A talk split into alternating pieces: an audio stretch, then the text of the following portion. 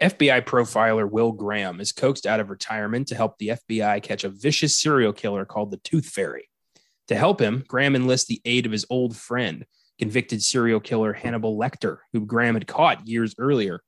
It's a race against time as the Tooth Fairy targets another family and makes it known that he has a different name for himself the Great Red Dragon. I'm Connor Eyzaguirre. I'm Boucher. And this is Filmgazm.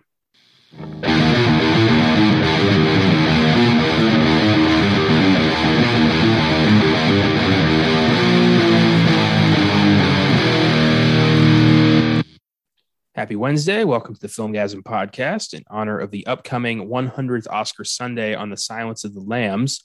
We are tackling Hannibal Lecter on this show and discussing the 2002 prequel Red Dragon. Um, I know this was your first time with this film, so uh, first impressions. What'd you think? It was good. It has a very similar structure to Silence of the Lambs, which uh, I know you told me it's the same writer um, coming back from that movie which makes sense. And usually that's like a negative for me when a film kind of follows the same structure as a prior one. But they do it well enough here that I was actually like I was fine with it and along for the ride the whole way through.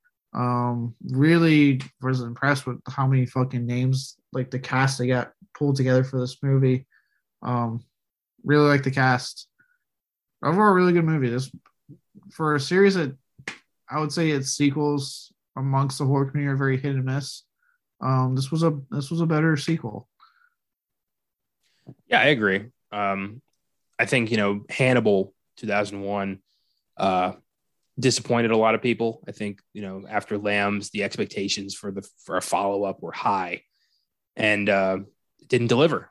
It was a huge financial hit, but it didn't deliver.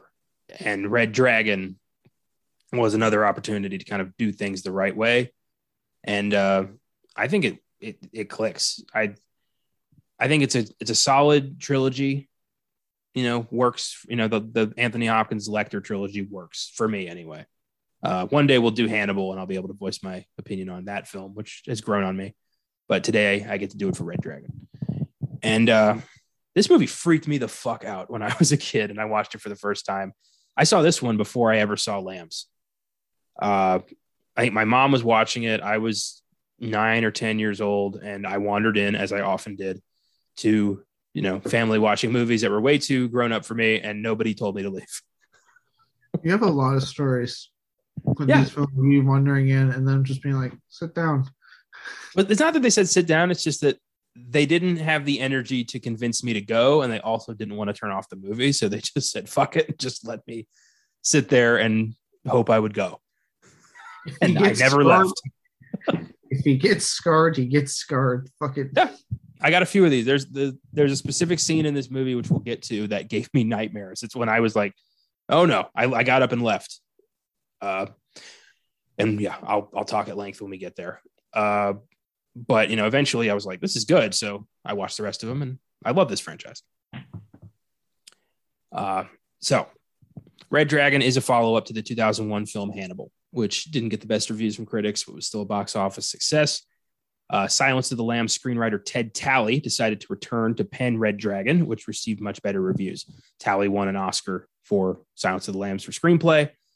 So naturally, they were like, you know, Hannibal didn't work out that well for people. So let's get Tally back to do a proper Hannibal Lecter movie. And it worked out.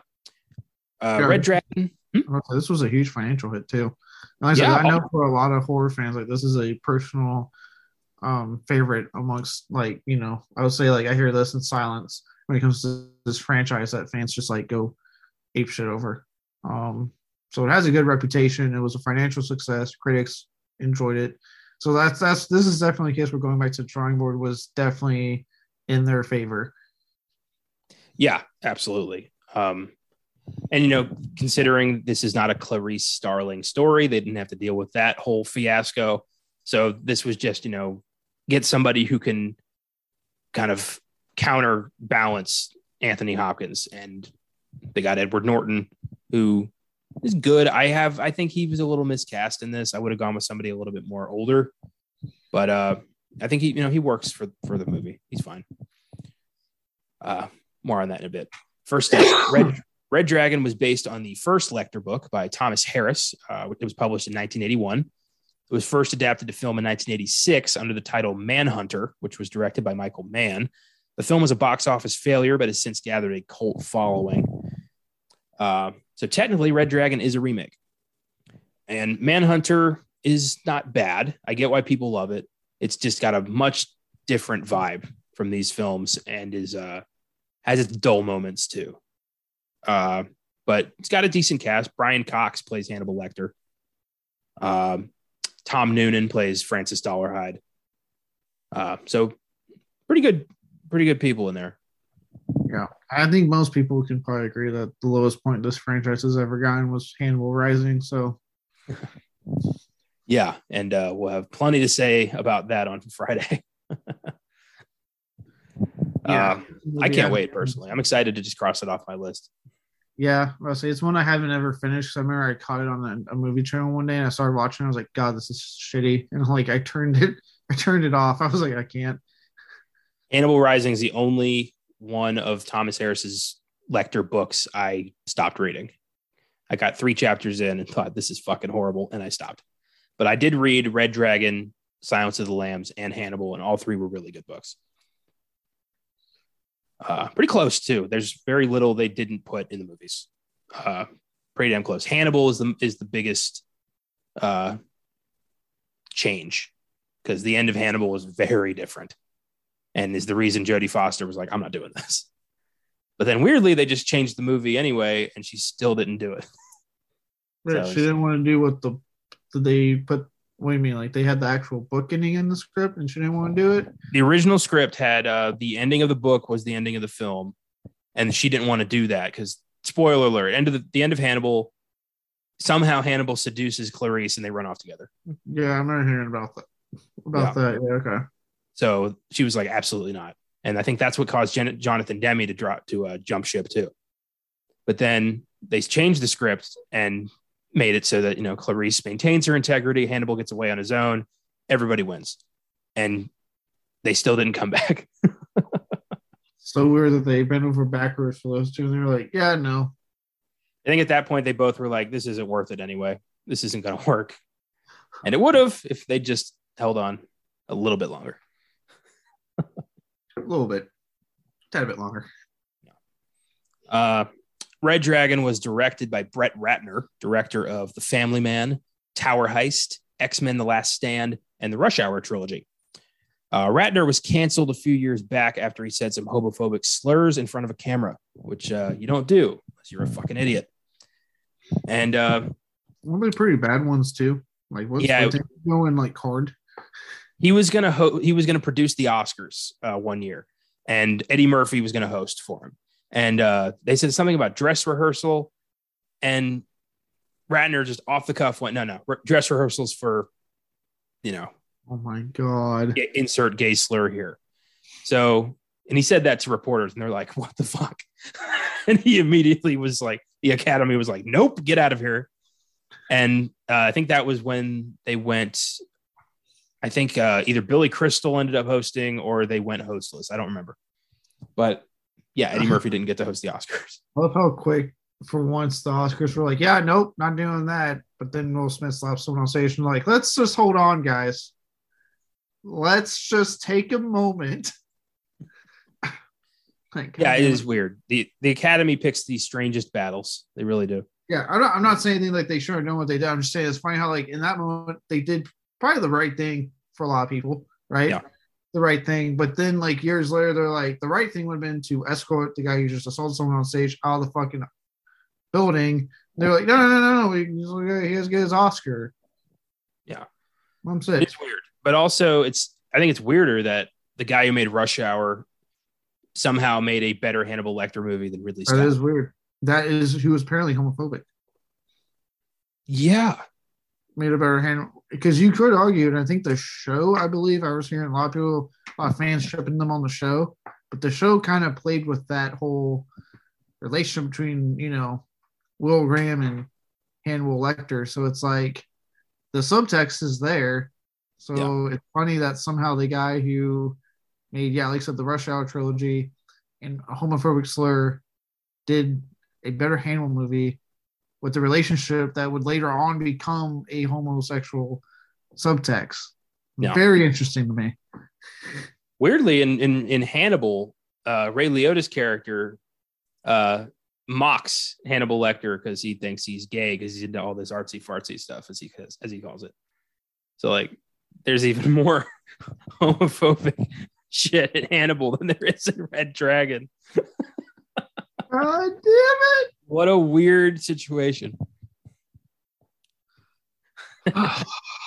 yeah, fucking crazy. So uh Ratner hasn't really been seen since. Um, odds are, you know, if he's that open to using homophobic slurs in public, what what the fuck else is he doing? I love, closed like, I love how you wrote that he hasn't been seen since. You know, he might be at his mansion, he might be in his house. We don't know. We haven't seen him since. He's uh he's gone. Yeah, he's not getting Rush Hour Four ain't happening. That's for damn sure. He's not getting any high profile gigs anymore. Sure. No one wants to work with Even- him. Even if he was, he hadn't said what he said, and he was. Do if, if Lethal Weapon five and Austin Powers four and insert any other long talked about sequel have taught me, Rush Hour four probably still would not have have happened, even if he was still working today. Fair enough. But then I look at like Bill and Ted Face the Music, which was really good. Yeah, So- but they both wanted to come back. Uh Keanu Reeves and Alex Winters. I don't think Jack Jackie Chan, I don't think wants to do another rush hour. I think he- he's all but fucking retired anyway. It's true. And I don't know what the hell Chris Tucker's doing these days. He pops up randomly in movies like Silver Linings Playbook. Odd. Um, but yeah, Brett Ratner made Red Dragon, and somehow it was it was great. Now let's talk about this very impressive cast. So you didn't pull off the same thing with X Men: The Last Stand though. Yeah, that is yeah. That movie, Probably because he's homophobic. that's true because the X Men have a the whole the whole point of the X Men. It's a it's an allegory for uh, homosexuality. Or that maybe that is why X Men Three is not great. Did we just come up with a reason why X Men: Last Stand sucks? Well, that and also you know fucking up the Dark Phoenix saga for the first time. Other than the things we already know, Goofy it Juggernaut. Like, there's a lot of reasons X Men: The Last Stand. other, than, uh, other than the reasons we already know, did we just find a new reason? Maybe, sure, why not? Honestly, X Men Three, I, I don't think it's anywhere near the worst X Men movie anymore. It's it's gotten better because we've gotten worse movies. And it still sucks to me. It's not gotten better. I don't mind We have gotten worse movies. Yeah. I would argue Origins Wolverine might be like the bottom of the fucking barrel for me. No way, nothing beats Dark Phoenix. Oh, you're right. Dark. I try to block that one out. Yeah, that is the worst, one of the worst superhero, one of the worst movies I've ever seen. Dark Phoenix was bad. I didn't like New Mutants all that much either. When I finally watched New Mutants, I was like, God, this was not that good.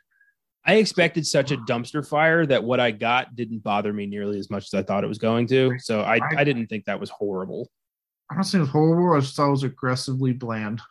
That's true. Not just bland, aggressively bland. Well, when I found out that the original cut had John Hamm as Mr. Sinister and they decided to like abandon that, I was like, what the fuck's wrong with these people? Yeah, build up for nothing. Like they tried. Apparently, we want to tease it in like Apocalypse. Then they dropped that tease. They're Like, oh, we'll just tease the new mutants, and then they dropped that tease. I was like, stop dropping your goddamn tease if you want to use Mister Sinister. Fuck, just fucking tease them and use them. I found out also the original plot of Dark Phoenix involved the Skrulls, but Marvel was like, no, those belong to us now. And Fox was like, you know, barely, they had very little left they could use. So they just made up some alien race and said, Jessica Chastain, do your best. Was did Marvel tell them that as they were buying them? Like, oh, you want to use that? Mm, uh, yeah, that's ours, and we're buying you. So yeah. Well, I think the Skrulls counted as an Avengers villain, not an X Men villain. So like Marvel was already using them for Captain Marvel.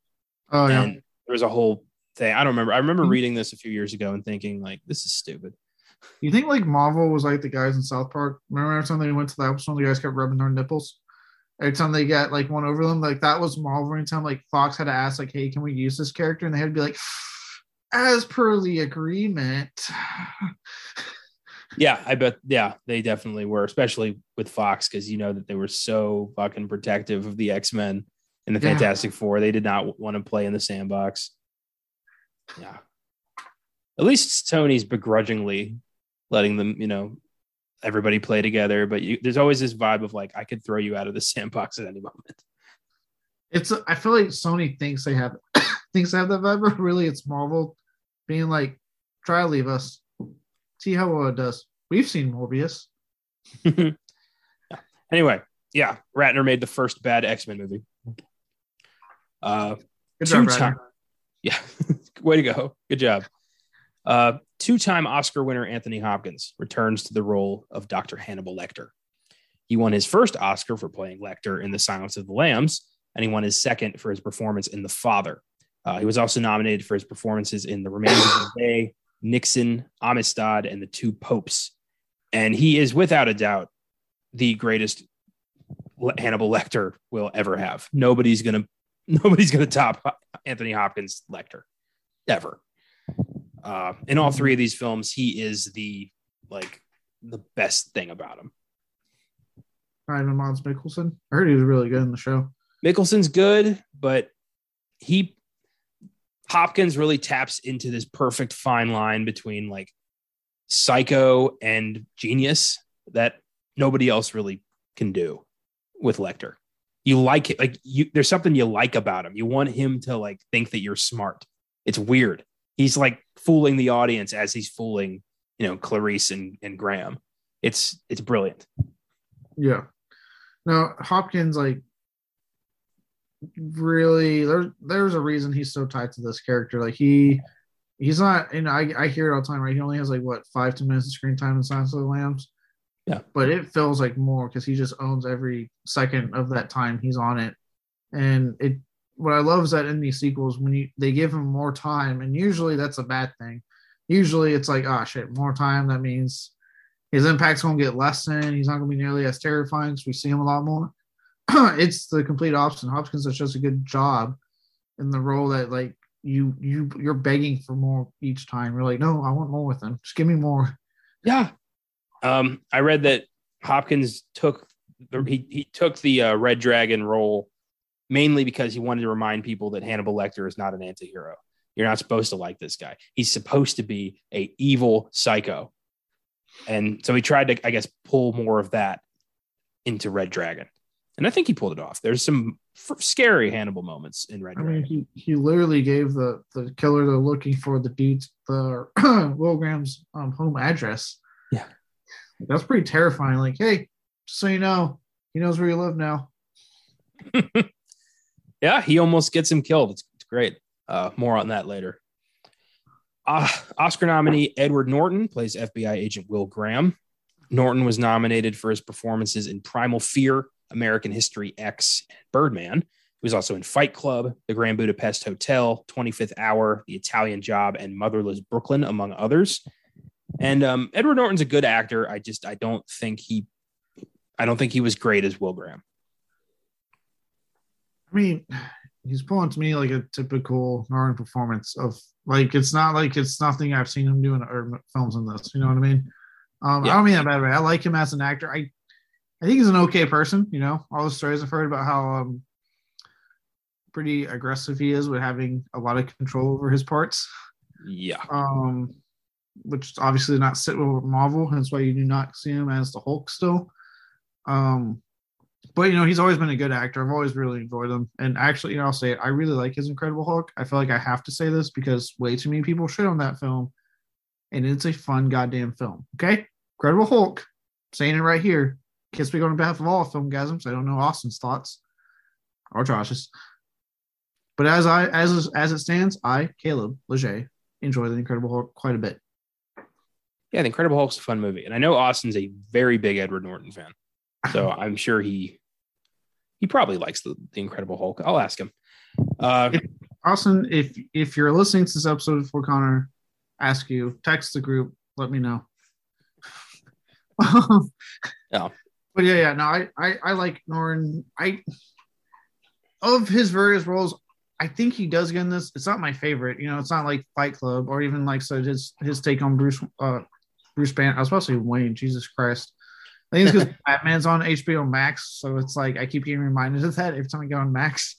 Yeah. Um, you know, I t- I like this take on Bruce Banner and the Hulk. Um, yeah, I like I liked him in Birdman as playing this like just real pompous asshole actor. Like, Yeah. he's a good actor. Um, I just I I can see where you like. I'm with you. This isn't his best performance, his best role for me.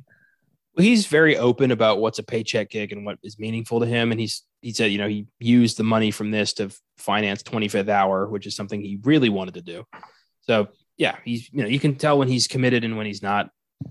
And I think I wanted a, a Graham who was more, you know, who was older, who was more jaded, somebody who's you know just burned out. And Norton just had this like fresh face idealism that I just didn't buy for that, you know, version of Graham. Well, and I felt like in that case, it was more of the writers again, kind of what I mentioned earlier, them kind of harkening back to the structure of silence to the point that they even got like a young, fresh faced FBI agent, like Yeah. you know Jodie Foster was in Silence of the Lambs. That's a good point. Uh, And well, in this case, sorry, I was about to say, in this case, this is probably where it worked against the film, whereas everything else about following the structure worked for it. I'd say it worked against it in this regard. yeah, I think you're right. Well, the original cat, like the original um, guy they wanted was Ethan Hawke. Uh, Would have been good, but he was still young at that time. I mean, this is 2002. Like, Yeah. this isn't too long after he did Training Day. Yeah, it is weird. They were going for younger, you know, er, late twenties, and I just, you know, I don't, I don't buy that for who's supposed to be a seasoned FBI profiler who has caught many different serial killers, and it's got, you know, it's burned him out. Yeah, like you get Ethan Hawke now. Like we're talking Northman, which I which I've I've seen um already. I know you're seeing it later, so um, but you'll get what I'm gonna say it. But like Northman, Moon Knight, the upcoming fucking Black Phone, Ethan Hawke. Yeah, sure, I'd be down for that. Like, but like a fresh face off of Training Day, Ethan Hawke. Like, no, he's not gonna do Grizzled. He literally just did a movie where he's the rookie fucking cop. yeah, I don't get where they're trying to place this character here. Um, I also love that to get to make Lecter look younger, they just gave him like black hair. I mean, he, he clearly looks, you know, 11 years older, but It- whatever, it- you know, suspension yeah. of disbelief is a big part, a big, big part of this movie.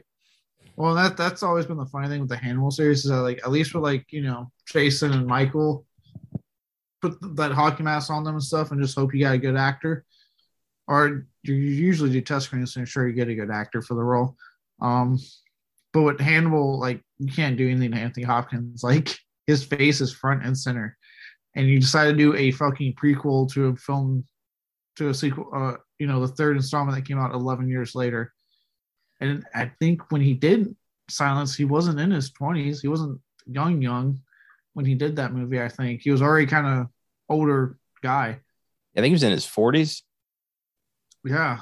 So Yeah. it's like, yeah, he's going to age 11 years with that. Yeah, it's still, you know, his performance out, outshined that for sure. yeah. I did think I I did like like the ponytail for whatever fucking reason they gave him at the beginning. I had to pause. I was like, "Is that fucking ponytail?" He had to look even younger, and that's how you make older guys look younger in films. You give them ponytails.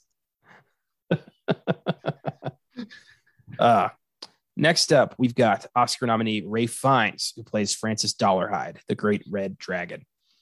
Fiennes was nominated for his performances in Schindler's List and The English Patient.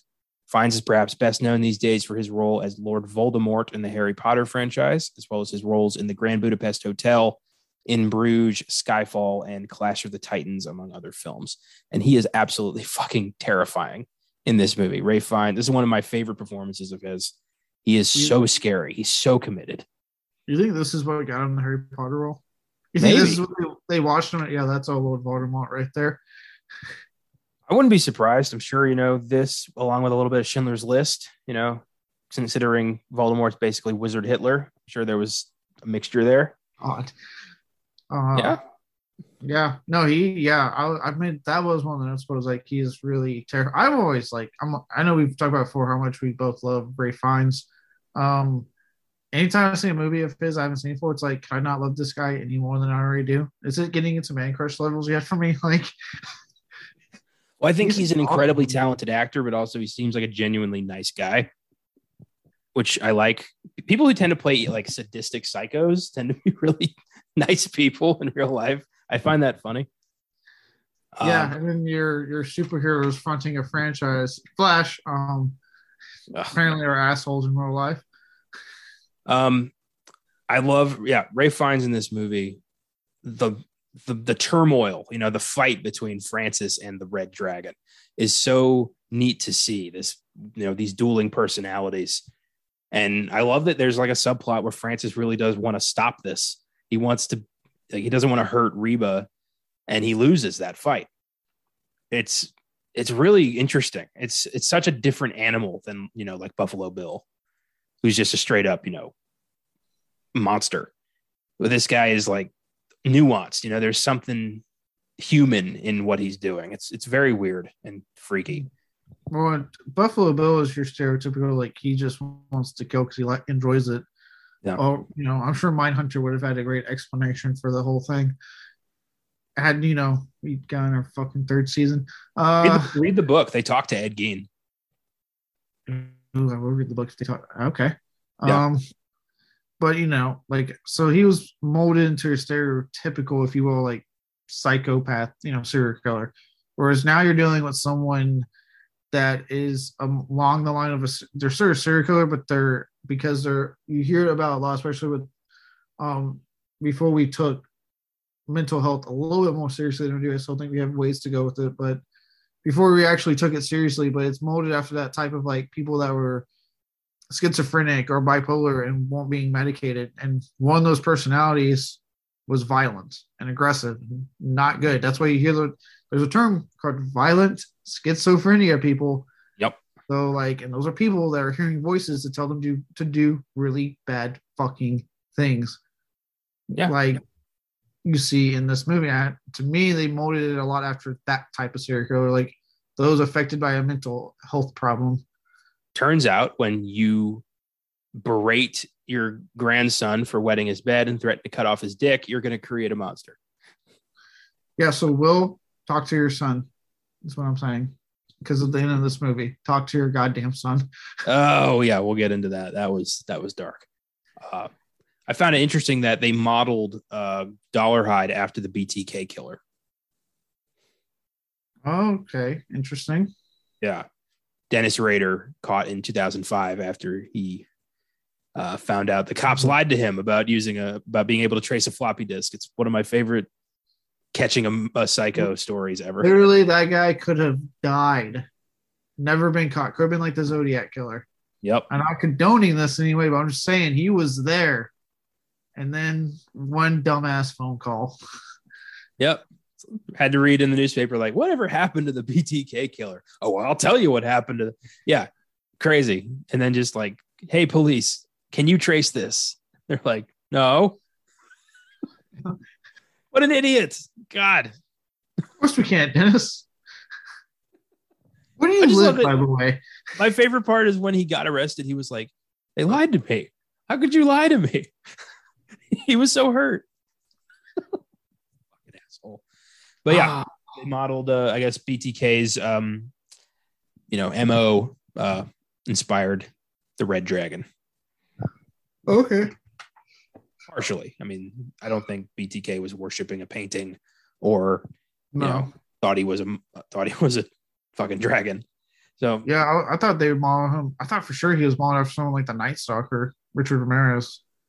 well ramirez was not organized. He was very much like random like i just want to cause carnage and i'll break into any house i see. It's all like there wasn't a lot of you know thinking behind that whereas dolarhyde is very much like vetting these families and planning it out. It's very methodical.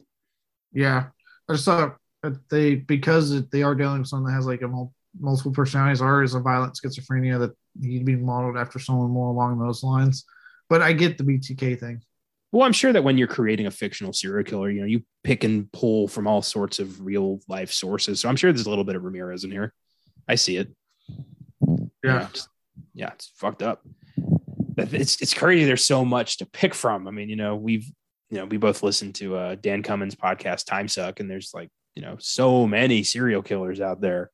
I want to also listen. I listened to that in last podcast on left. And yeah, they cover a lot. I got their book, Last Book on Left. They covered some big names. Yeah, That's crazy, man. What's funny Uh, is that real quick, these circos happen in really interesting times. Like 60s and 70s were the big decade for America's serial killers, two big decades. Um, when you know it was known police weren't going to look at things that involved, you know, minorities or women of um, a certain job. You know, Yeah. they Well- weren't going to look in Cops didn't care about hookers. Yeah. they did not they weren't going to look into that so that's how a lot i got rid of back you know like i said you know we didn't really take mental health as serious as we did now so that was a lot of reasons for that like there's just so many reasons on why that those decades and we don't have the amount we do now per se right there's not you don't hear about as much anymore as you used to um Well, I mean, I always think about something Ed Kemper said in Mindhunter, where he said, you know, you only hear about the ones who got caught. So, like, I don't know. I'm, you know, maybe there's a bunch of active ones right now. They've just gotten really, really good at instead hiding. we'll see about that freaky. I mean, it is, you know, Yeah. these days very, very hard to stay off the grid or avoid cameras. Like, Mhm. we're so plugged in these days that it's it's really hard to to yeah not, yeah, to get away with anything. that's that's what I say. A lot of it, it's why it's it's kind of crazy, but it's just like different time necessitated it. Yeah. Or like I was it in the in the last book on the left, the book they did, they did a Russian one, and of course, guess what time it took place during when they were Soviet Russia. Oh, dude, so many That makes serial sense. killers That- came out of. Soviet Russia. Yeah, it's like, well, okay, oh, okay, yep, that that tracks. You know what I mean? Like, yeah, you know, these environments of, you know, of horror, of evil are going to create psychos, are going to create people with a mindset of just, you know, death, destruction, and chaos. It's, you know, some people murder, some people become, you know, rapists, some people become dictators, but all of that, you know, these worlds create these mindsets. It's, it's crazy. That's why you got to hug your kids, man. You got to hug your kids. You got to not threaten to cut off their dicks, and you got to just you know, make let them know you're proud of them. and if you have to tell them that because a serial killer has a knife to their face, have a very long talk with them afterwards that you didn't mean a thing that came out of your mouth. It was merely to save your life. Did they still have s'mores?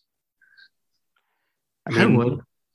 I feel like that's going to kill the s'more vibe. Like I feel like the kid's going to be I like, I don't want s'mores anymore.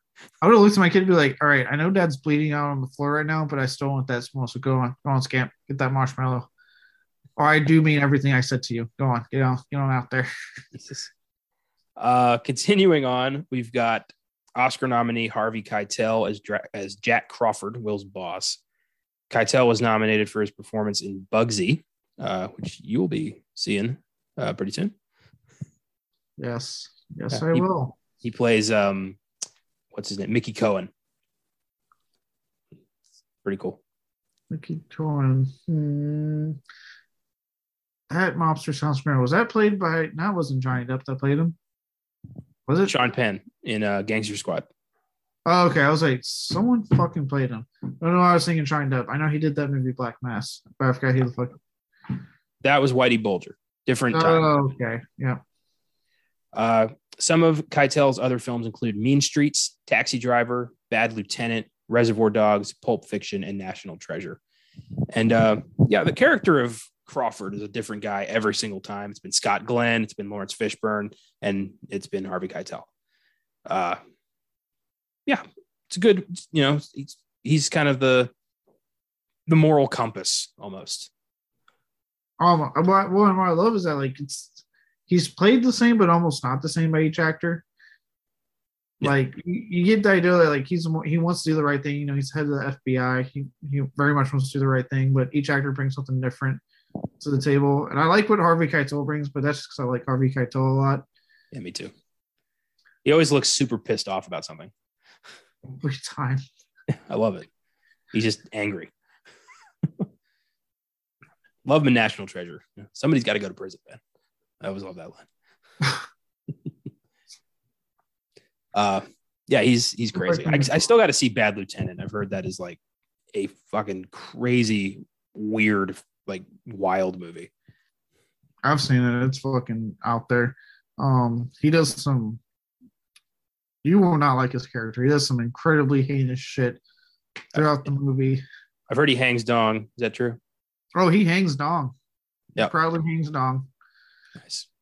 Nice. I know they made. There's another one called Bad Lieutenant, Port of New Orleans. Has nothing to do with the first one. It's not a sequel. I've seen that one. I have seen that one. That, that one's pretty good. That's what I heard. It has Nicolas Cage, and I was like, Nicolas Cage, interesting. So Does he hang dong? I don't think he has. But I, I won't lie. I'm curious. I don't think the world's ready for Cage's dong. I feel like that's the last thing we'll all see when the world ends. Like we'll finally get like it's too much for the world. We can't handle that. We can't. The unbearable weight of Cage's dick. That's the sequel. Uh, I don't know. Yeah, but Bad Lieutenant's on my list. I, I think I'd, I'd like to do it on the show. I think that'd be fun to just unpack that fucking mess of a movie. It's it's something. Yeah. Next, Oscar nominee Emily Watson plays Reba McClane, Francis's blind girlfriend. A lot of Oscar nominees in this movie. This has a very high pedigree cast. Uh, Watson was nominated for performances in Breaking the Waves and Hilary and Jackie. She was also in Punch Drunk Love, Gosford Park, The Theory of Everything, and Equilibrium.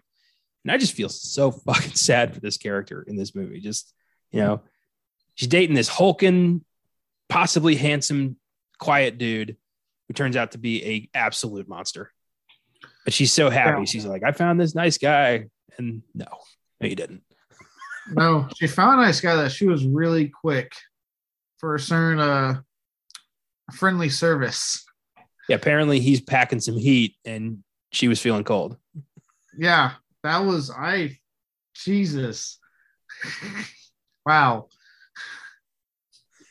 Uh yeah. Um yeah, I improvise a lot of this shit. Anyway. Yeah, it's a weird Same. scene, but she's just, you know, trying so hard to make a relationship really quickly and turns out she can pick him. Yeah. Like look, I've been on I've been been on plenty of dates. It's never never been that quick with that particular act. Like they were sitting on the couch, she scoots right on over, grabs his dick, and is like, I know what to do with this. And he immediately proceeds to give him a blowjob. I'm like, that was incredibly quick. I applaud you, sir and ma'am. But wow. It is, yeah. It's it's funny how quickly shit moves in movies. It's it gives you such a, you know, skewed worldview of how this shit works. It's funny. Yeah, But, I mean, uh, it's not like porn, right? Well, they would have just been doing it for like 30 or more minutes straight. I hope to God this this this shit does not have a porn parody. I'm not watching no Hannibal Lecter porn parody. Jesus. no, it Christ. does. Oh God. I watch it. I'm okay. I'm not watching that shit. This is I don't want to see that. Look, I've seen a Walking Dead one. I have no shame. And yes, the zombies got involved in all, all the action. Oh my God. I'm not no no bad. Jesus. It wasn't that bad. God, Feels like necrophilia, so no. They were played by actors. It's not necrophilia. I know that. I know it's not real zombies, dipshit. I just think it's it's fucked up. you may sound like real zombies, okay? Don't judge me. Because I watched the whole thing. God.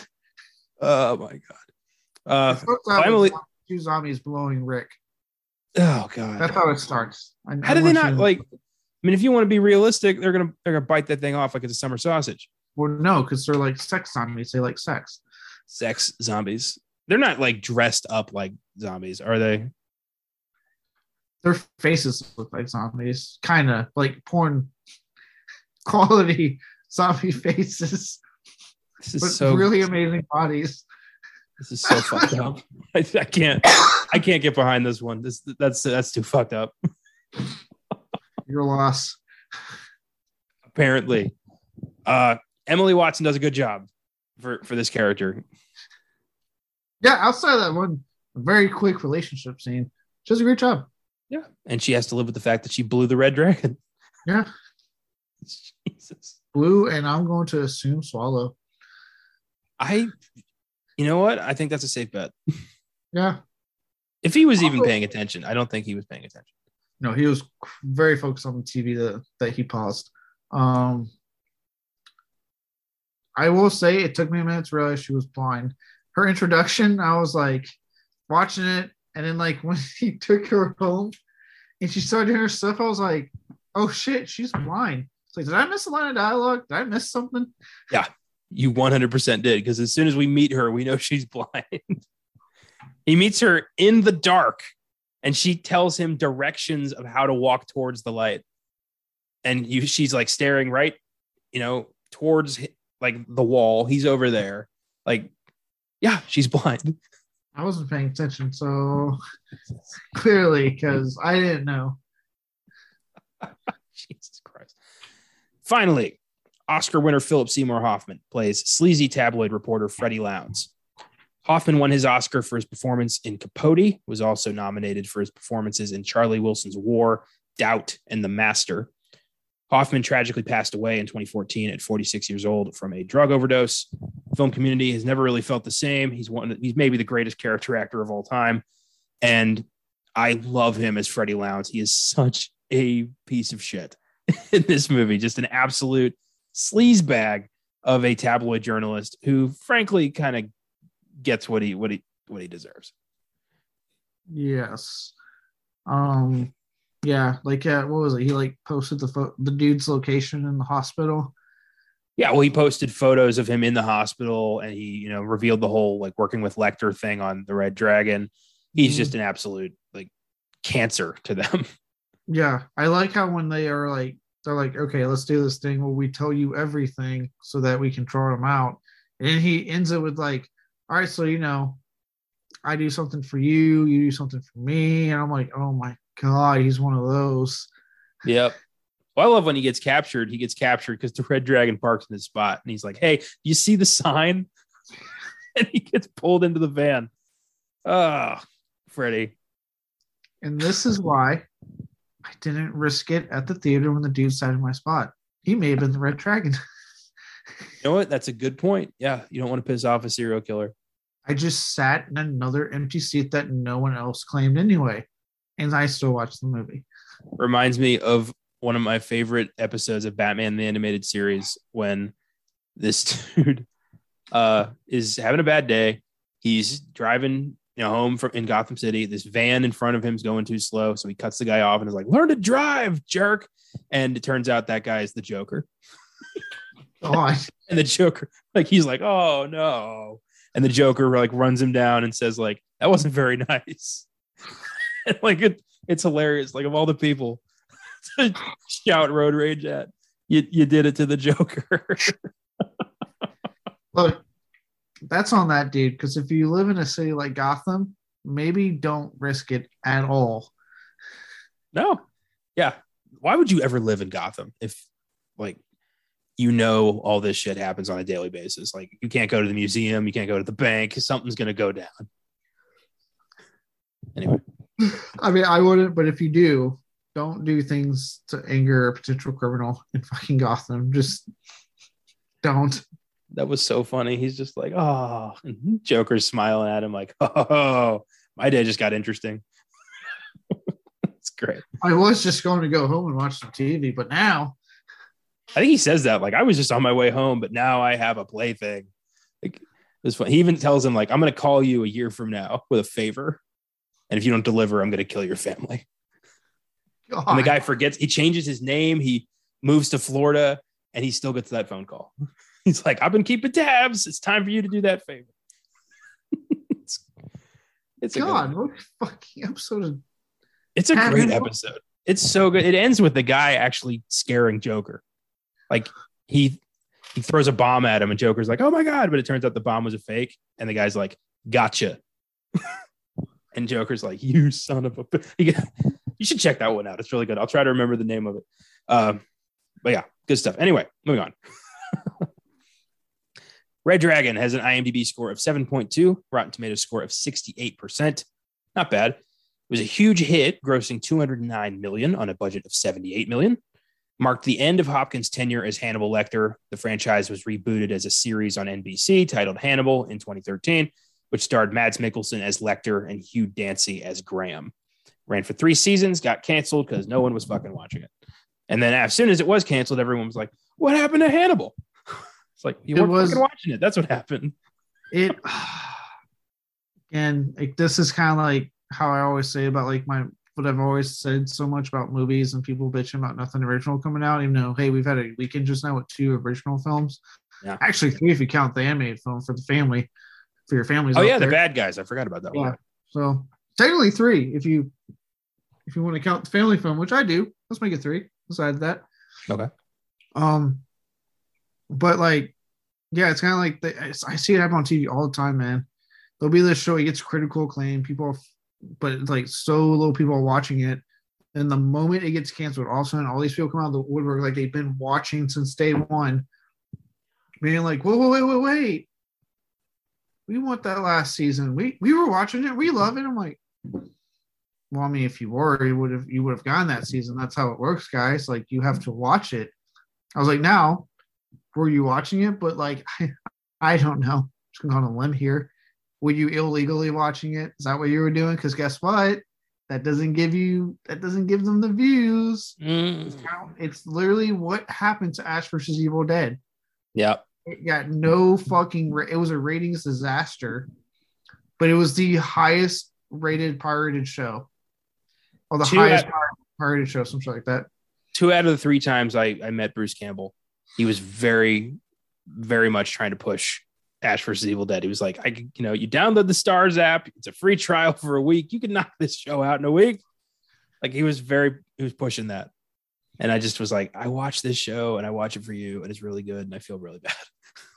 Yeah, he he he. Uh, I I was they uh he did uh Yorkie Con with Adam Green and Joe Lynch recently, and they talked about that because he was like, you know, fans wanted more, but they should have. He said he goes, they should have fucking watched Yeah. instead of it being the most pirated fucking show. He's like, so no, he goes, you're not getting more. You did this.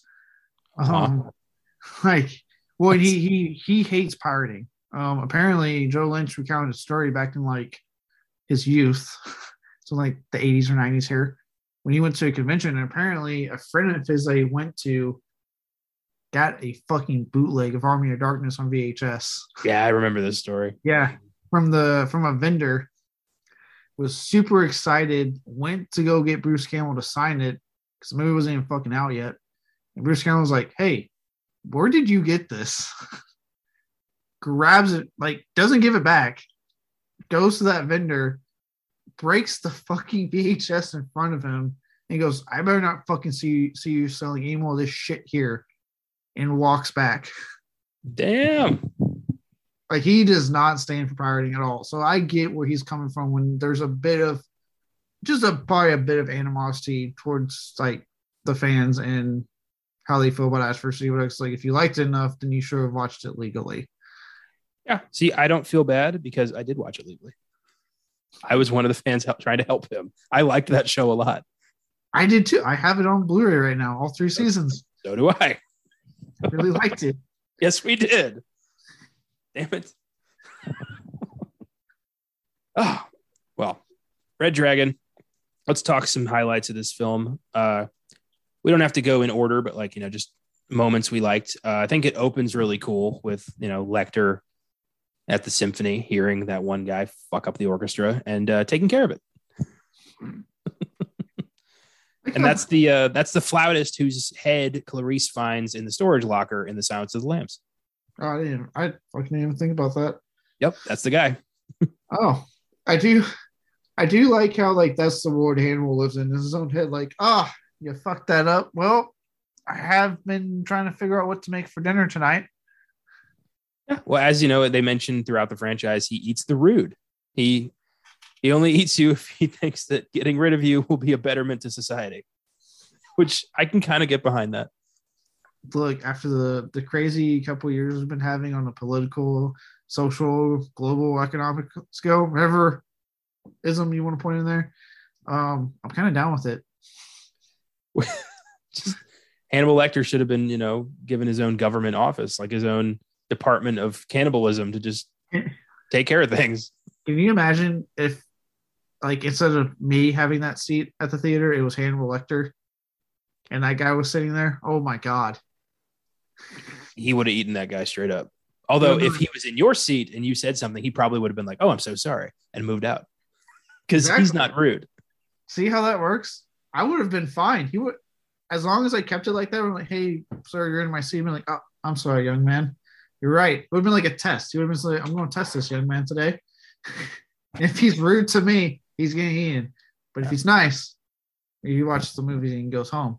Like the idea that Hannibal Lecter would ever go to the movies is ridiculous. He goes to the symphony and he goes to the like the, the stage. He doesn't. down, wa- He doesn't watch movies. Deep down, he also loves Nicolas Cage, and we'll go see every movie of his.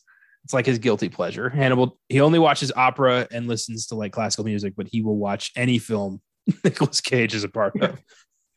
And then he talks about it with the same respect at his dinners that he does opera. Be awesome. Uh, but yeah, the flautist goes missing, and he's uh, serving this delicious amuse bouche to his opera friends, who are all like, "That guy sucked. I'm glad he's gone," which is hilarious. I would have like those are the type of people I just despise. I would have been like coming in and be like, God, get me out of this room. Well, they ask him what this food is, and I love that he's like, "If I tell you, you're not going to try it." Ah, that's creepy. He's Right. people. Ah, Yeah, I'll say I like it because it's the third film in the series. So like as the audience, we know what he means. So it, it's like a nice little wink wink to the audience, like, ah, this Riley rascal. So so still eat before I see this silly goose. Ah, will he ever learn? Like, every time I hear silly use, I think of the episode of South Park that I just fucking had cat caught on TV one day, where I guess like Mr. Slave or someone kept saying silly goose, so the kids kept saying silly goose. Oh, it was uh, it was Big Gay Al was the scout leader, yeah. and he said it. Then Randy pulled the car over, like, "You call your, yeah. you call your friend an asshole, right?" now." asshole. Yeah. What'd you just say? I said silly goose. No, you call him an asshole right now. I love Cartman after he says it. Don't you call me a fucking asshole.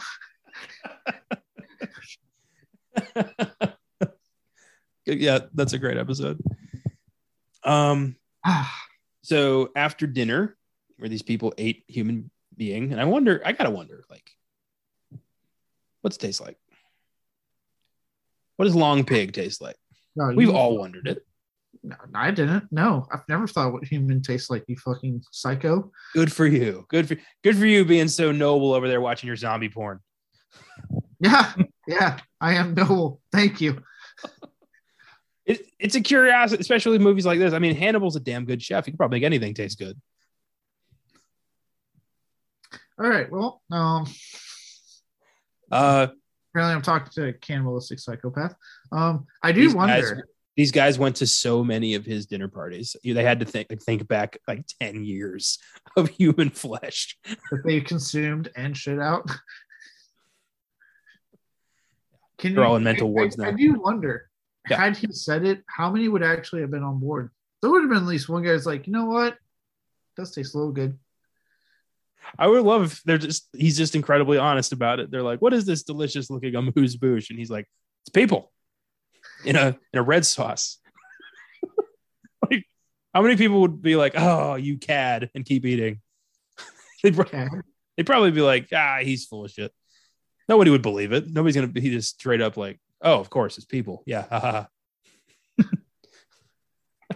I can't imagine me like you, cad and doing that laugh you just did.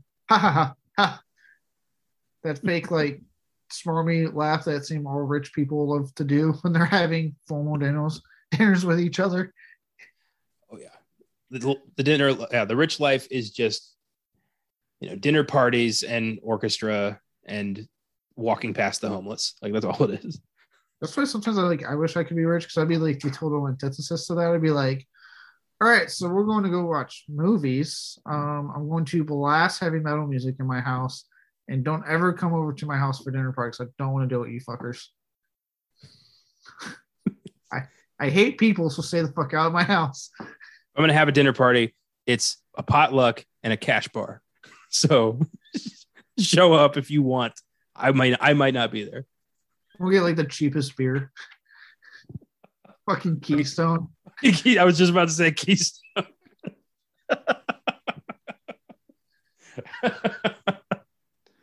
But you like it's for them. You have like some highbrow imported shit. Oh yeah, I'm like in the next room having like the fanciest meal with like the fanciest alcohol I could find, just laughing at them like idiots. Clean up on your way out. Don't you have the help? I don't have help. I have you. it's like I have help, you don't.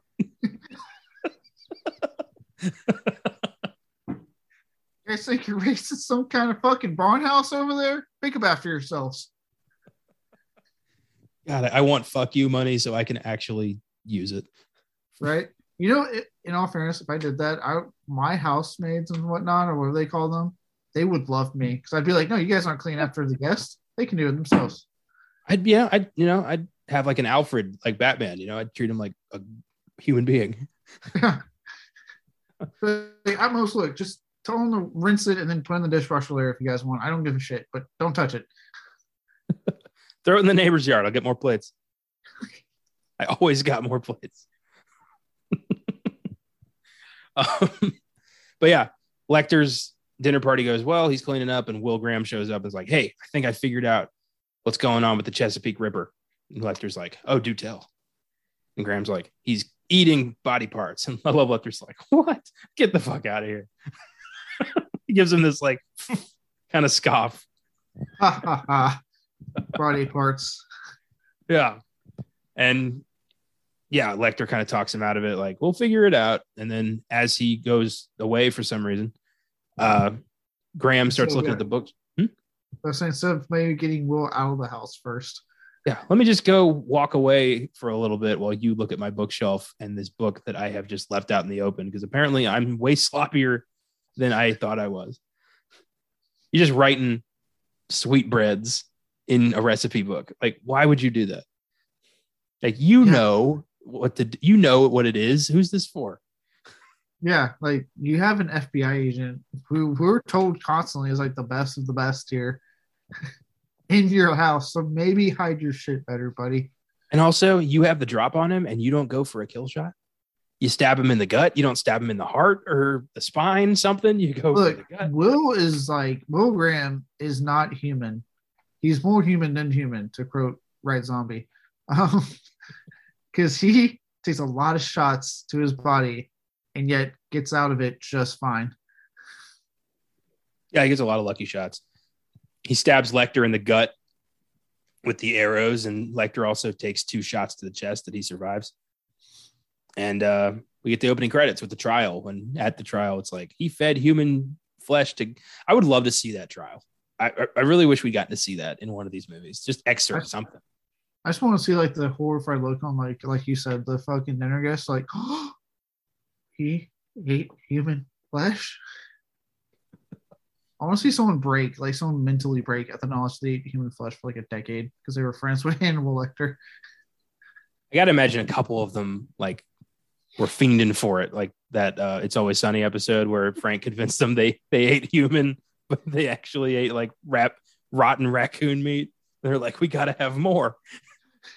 that, probably happened to a couple people. uh, so yeah, years later, we got a new new boy in town. Uh, Will has retired because Lecter was like really got into his head. You know, when your good friend turns out to be the psycho you've been hunting for quite some time, it's gonna fuck you up. Yeah, a little bit. Yeah. So this Tooth Fairy, which is such a, a terrible fucking name, the, the Tooth Yeah. Fairy. I mean, I was about to say, Grant, if you're trying to be a psycho killer, I mean, I just take care of business and move on. Do not fuck me up one bit. You wouldn't know. Oh, I would Trust know. me. Trust me, you wouldn't. Oh, I- oh, I would. You don't think I'm keeping tabs on you at all times right now? Why me? If I know, I know exactly who the killer would be on our team. I'm just not going to say it. Don't you dare say me, you son of a bitch. I didn't even say nothing. But interesting that you would go straight there. You hiding something? I think it's Austin. I'd That say always happy. always, always happy. Austin. I feel like if he ever snaps, it is going to be brutal on somebody. Anyway. the team, we're good. Nah, always, always be nice. Yes.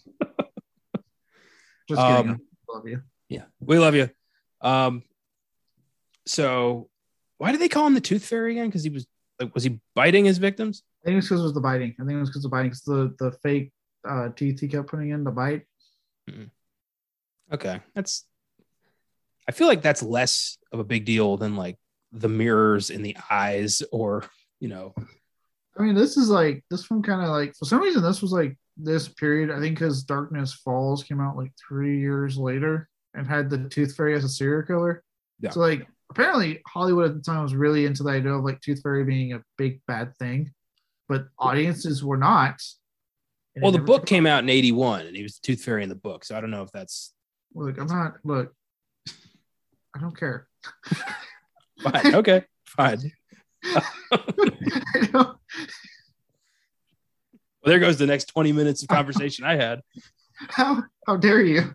I'm kidding. Go on with what you were going to say. Uh, I just think it's weird that he's a tooth fairy. And of course, it pisses him off because he's like, I am the red dragon. Don't call me the tooth fairy. Uh, Look, I'm going to tell you this right now. Someone who's in the military with a call sign. If you ever try to make your nickname and or call sign way cooler than it is, you're going to get a shittier one because that's how that shit works. You don't give yourself a cool nickname. You're you're you're given one, buddy. I feel like it works differently in the world of mass murderers. Yes, but I'm saying like if you're going to sit there and be like, no, I'm the red dragon, like I would hope the media goes, okay, all right, yeah, yeah, okay, buddy. well, I mean, if you're willing to murder reporters to prove it, the, the reporters are probably going to have no problem calling you the red dragon. But I mean, look at who the reporter was. Maybe if anything, they were like, "Oh, thank God, got rid of that one." I also hate the name the Tattler for a for a newspaper. Like, it's so stupid. It's so like juvenile and goofy. Like, why would anybody read this paper? well, he was kind of treating on Goofy now, wasn't he? Was he running that paper? Like, was that his paper or was he just working for the Tattler? That's what I took from him. Was that that was his paper? Oh, good. Then it died with him. You know, in the book, he fucking survived that. Wait, like, did it? Was it exactly like how it was in the I saw in the movie? Yep. He was burnt. He has nose band off. It was his. It was his lips. Just looked. Oh, oh, I thought it was his tongue when I was a kid, but turns out it was his lips. Jesus Christ! Yeah, rough. Anyway, we'll get there. Um, Crawford shows up because uh, Will's in Miami with a wife and kid, and Crawford's like, "We need you back because apparently there's nobody else in the FBI who can figure this out." Like, like all of these movies before and after, you're the only one we have. We don't bother to hire new people. The entire vast resources of the FBI nationwide, no one comes even close to this guy who accidentally figured out it was Hannibal Lecter. like, where is the the expert opinion here? You didn't figure out it was Lecter. You stumbled onto the word sweetbreads in a book. I think we forget that part. Yeah, I think you forget to if like Lecter honestly hadn't acted the way he did, he probably could have talked his ass out of that one. Yeah. If Lecter just said, like, I'm tired, I just hosted a dinner party, we'll talk tomorrow, go home, Will. Yeah. Instead, Hannibal got really on the defensive very quickly. Um, Mhm. so yeah, it, it's just funny to me, like seeing it. I mean, you know, I obviously don't think about when you're watching, but like it's just like so funny to me in these shows and movies. So they're just like, we can only have you back. And like, and it's always like FBI, CIA. I'm like, you do realize you hire people, right? Like you hire new people. So you should have people that can do this. Why do you need the old grizzled guy who's retired back? It's the behavioral science unit, not the behavioral science agent. There's a lot of people in there who do what he does. He probably hired a few of them. So, I mean, come on. It's a little it's a little insulting to the rest of the FBI. They're just like, fuck all you guys, only him. Only him. Especially because like some of those guys in there are probably, you know, not married, no kids. But everyone goes to the retired guy who has a family. So he can be like, hey, yeah, so we need only you. And also, look, we get it. It's dangerous. you're married, you got a kid. We get that. We'll keep them safe. They never keep them safe. You can't do this job without a little collateral damage. Will you know that? And we don't have any married people at the at the, like headquarters. It's got to be you. And at first he's like, absolutely not. And then two seconds later, he's like, I'm in. Yeah, because that's the other trope, right? I told you I was out. Okay. And you're like, okay, I'm actually back in, guys. I I just want one movie where they like they say no and they commit to it. They're like, yeah, no. and they they just stay no the whole time. I would love that. The whole movie's just him trying to to coax the guy, and while this is happening, like eight, nine more people get killed because no one's investigating it. It's just like we just did next. They're putting all their resources into this dumb shit while they should be investigating the actual problem. There's there's a movie. It's uh you saw it, Taking a Deborah Logan. Mm-hmm, yeah. The point when the cameraman, one one of the two cameraman was like, Yeah, I'm out and like drives off. That guy is my fucking hero. he just we don't see his ass again. No, he goes home. You never see him throughout the rest of the movie. He is done.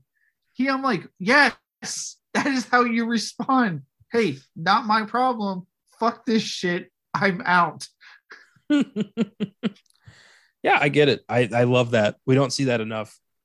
Uh, so Will decides to go, to do it. He goes to look at the first victim's houses or the first victim's house, which is yet to be cleaned up, and uh, or the second victim's house. And yeah, they have police like parked out there. Yeah. And I'm like, oh, so the, you took the time to park police out there, but uh, we're not going to clean up the uh, crime scene yet. You're telling me you're still looking at the crime scene, huh? Well, I guess Graham. They wanted Graham to have a pass through it, probably, and he's, you know. Oh yeah, they're they're one FBI guy they got. You know, yeah. the one the one they got that. Nobody stumbles onto important information like Will Graham. I love that. It was like the whole movie. Wait, what if okay, new movie idea. He says no, commits to it, but he keeps stumbling on fucking information. I feel like I saw something like that. Like he just wanders into the house and he's like, God damn it. Yeah, it was like a, a guy who's like, I don't want to do this, but he keeps accidentally figuring it out. It was a movie I watched. I don't, I don't it might have been The Thin Man from 34. It was, it was like a detective comedy where he's like, I I'm not solving this case and then he kept like but hold on a second like nope not my problem but uh, there's this thing like he just kept being like mm, all right fine yeah that's that's funny yeah uh, so just like stumbling constantly after he's already said no but what Dollar Dolarhyde does to these people is so grisly um he he rapes the woman the wife uh kills the kids kills the dad and then puts mirror fragments in all their eyes so they can watch him rape the wife. Uh, because that's what the dragon tells him to do. But after, isn't that after you already killed them? Yes. Okay. But he wants them to watch with like mirror eyes. Oh yeah. Oh yeah. Uh, Will figures out that he must have taken off the glove because of the talcum powder, and he finds a print on her eye. But he's like, I can't do this alone which makes me think like, why did Crawford even bother if Will needs backup? Right? Oh, you can't do it alone. Maybe we go to that team at the FB fucking I you're supposed to have yeah, that like can maybe, do this also. Maybe Ken Leung, who figured out quite a quite a bit like of the cipher and you know actually did some some police work. Instead, we're like, no, let's go talk to the serial killer. like, there's uh, it's not yeah, a yeah. You got Ken Leung. You got based off the timeline when this film's in, you got a new a certain new recruit in training. Like literally yeah, anyone but Will. I didn't realize the timeline of Red Dragon and Silence of the Lambs like bumps up right up against one another. So Buffalo Bill was killing while the Red Dragon was killing.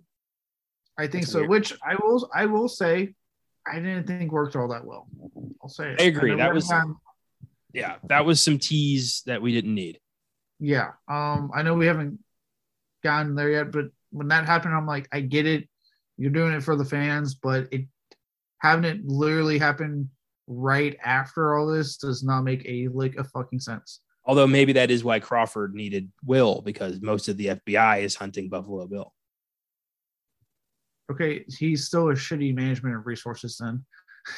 I'd like to know how in just like a couple days Harvey Keitel morphed into Scott Glenn.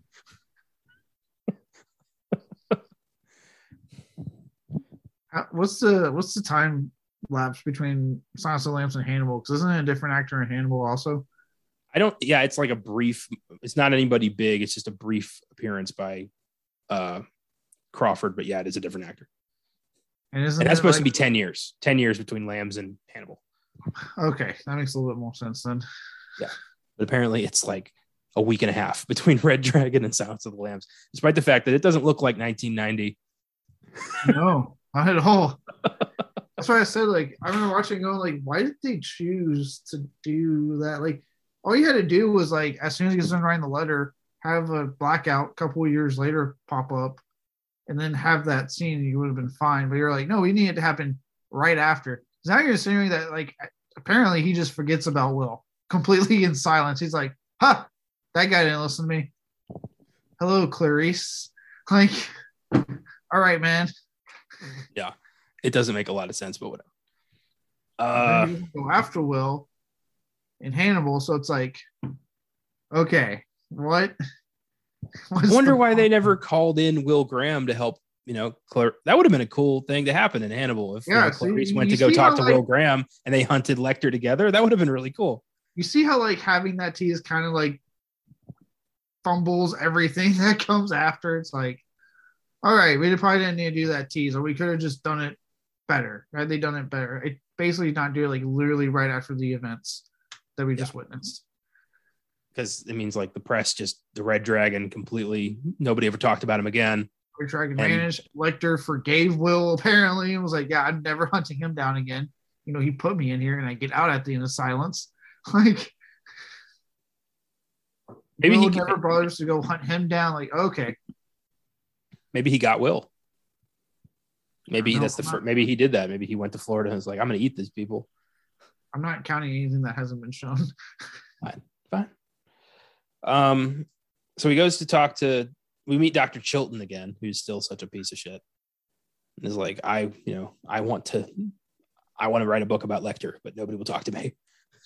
Yeah, I like how he's just like grilling real grandma and stuff, and you can just see in Nora's eyes like, "Shut the fuck up and leave me alone." Let me do my job. You run the fucking mental hospital here, buddy. I love, but you know, Lecter's Lecter and Will's meeting is great because you can tell like Lecter doesn't show a lot of, you know, he doesn't wear his heart on his sleeve, but he fucking hates Will Graham. Oh Like- yeah, This like to stand is like, how did you catch me, you goddamn plebe? yeah. It's like, do you see where like you know there's that almost like false friendship there? Like he was only nice to him because hey, Nice to him. I act like I'm his friend. It gets him off my back. But in reality, but he just feels like, hey, look, I'm fucking. It's that rich snobby mentality. Right? I'm Hannibal Lecter. I go to opera. I host fancy dinner parties. You're beneath me, and also I'm just being nice, so you stay the fuck out of my business. Well, Will tells him, you know, you have disadvantages. You're insane. Lecter's like, yeah, fair enough. Got me there, Will. Yeah. Touche. It's like, you know, I, I need your help on this. And Lecter's like, all right, fine. Because he's What got if- nothing. Yeah. What if like Lecter, like after he called him insane, just started resorting to like second grade school, like elementary school playground insults? You're a nose picker or something like that. He just loses all his cool. I think it would be funny as hell if Lecter looks at the file for two seconds, hands it back, and is like, his name is Francis Dollarhead. He works at a at a Photoshop place. Like, you'll find him and you'll find him here. Like- Yeah, because you do get the vibe like he knew who he was immediately. Yeah, because then it was a whole again. It kind of doesn't. Uh, it kind of kind of doesn't work. The whole twist that like they've been talking to each other um, via some you know form of mail.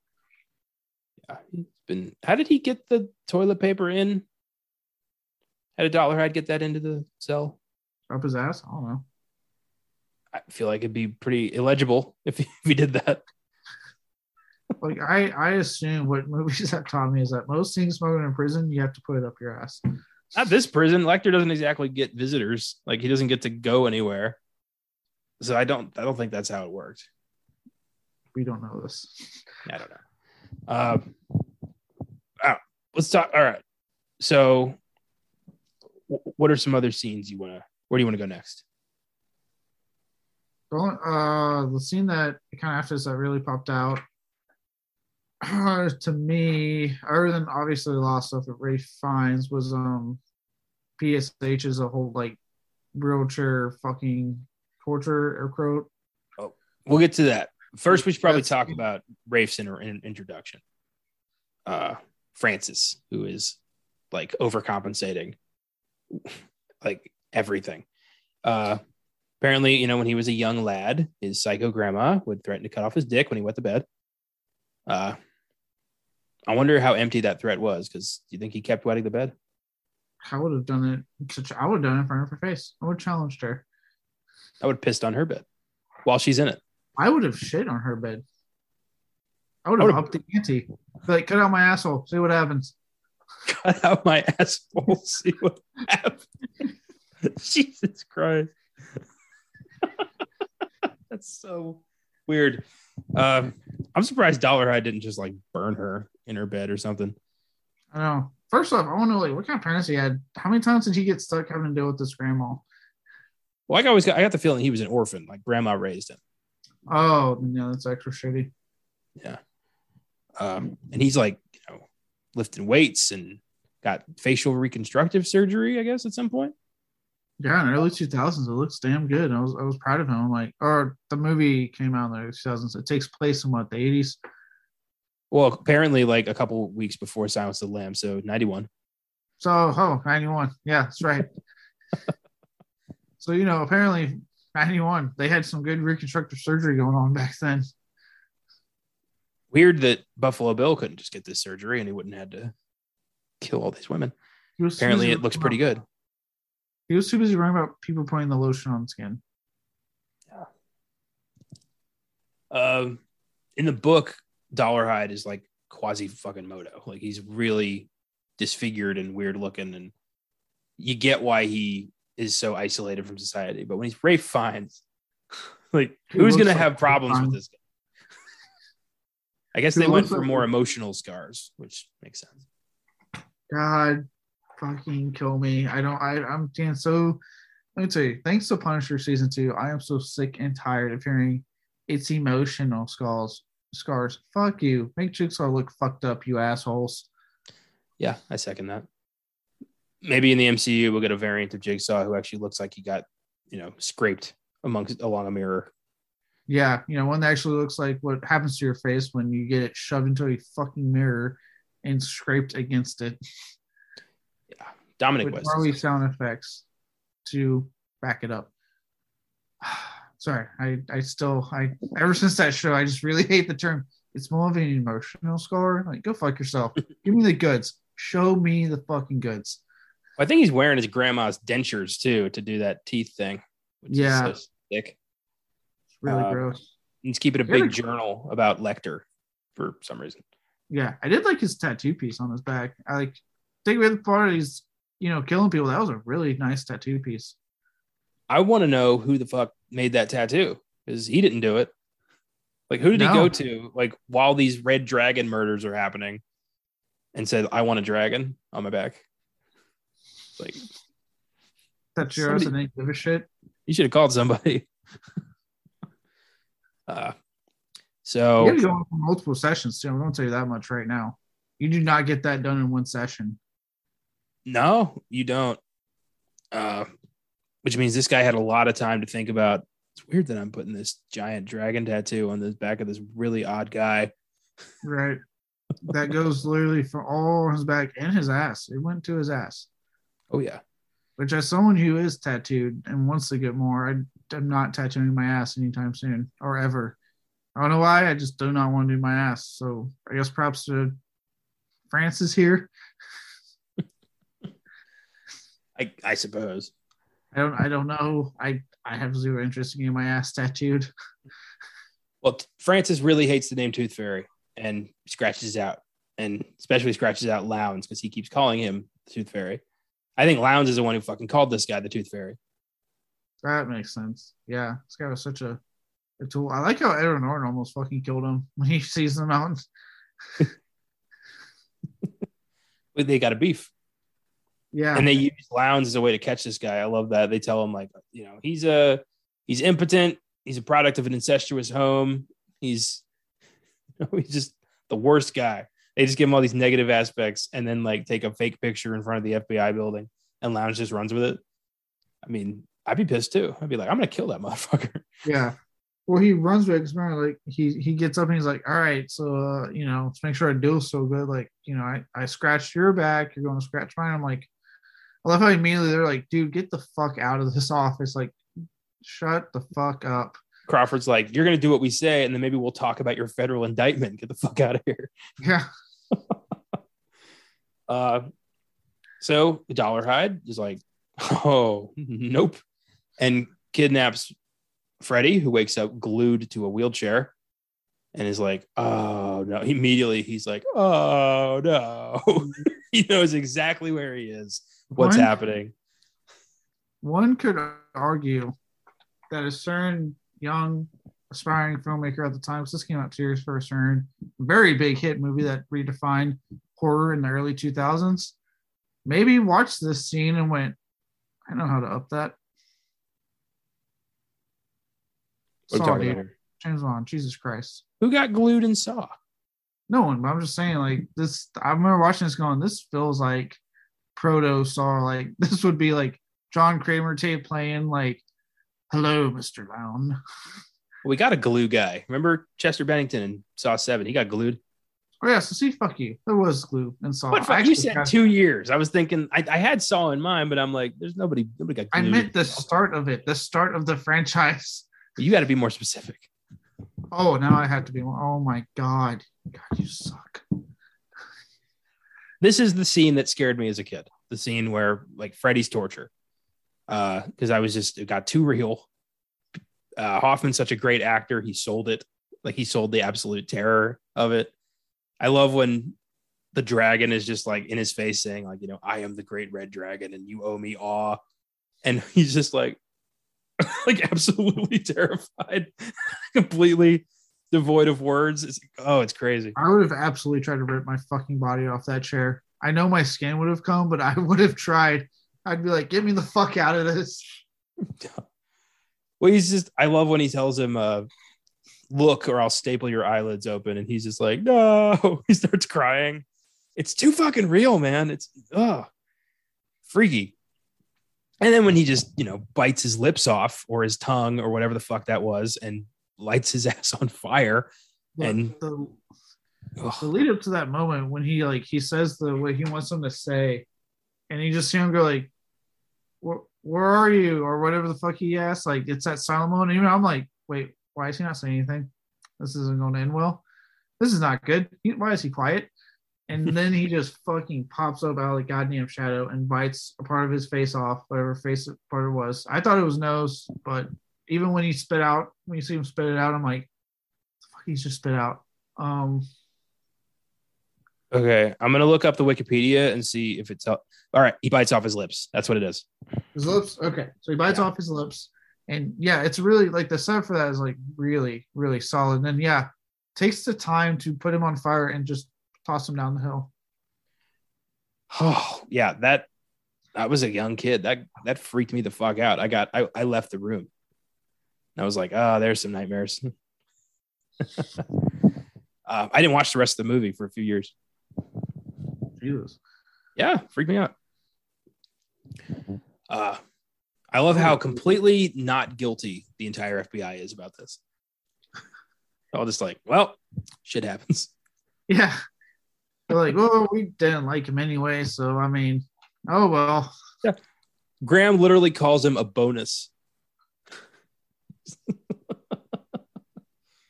uh, I feel like in a way they were like, can we like thank him? Like, can we just thank him for at least this one single kill? somehow they get like a PO box near Dollar Dolarhyde and they just send him like a cupcake. It's like, Good work. FBI is proud of you. My God. Uh, so around this time, Dolarhyde starts dating this hot blind chick, and uh, she does not pick up on signals well at all because he is giving off a very weird vibe that she is just not seeing. I mean, not reading. My mistake. Yeah, because she's blind, Connor. She can't see. You can't hear somebody talk and think they sound off. Yeah, but you know, they can't see it now, can they, when they're blind, you son of a bitch? I misspoke. My mistake. But she could hear him saying just tense shit.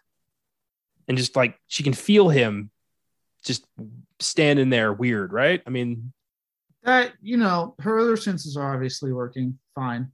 Um, I think her libido is in overdrive, and that's what's causing that's it, based on, again, you know, we can go into more depth now that we're getting to that scene, right? Um, based off that scene, I would argue that her uh her her urge for sex and our relationship, you know, hey, 2022, you, Yeah. you pursue what you want to pursue. Mhm. Um over true the fact that yes, you cannot see that this guy's a red flag because you're blind, but you can sense it still with the way he's talking and the way he arc like you can still have that moment of like this guy doesn't seem right. Yeah, maybe she was, and then she, I don't know, she felt that cannon he's got, and she's like, "Ho, saddle up." Yeah, she, I'm telling you, she was the moment she touched it, she's like, get it out now.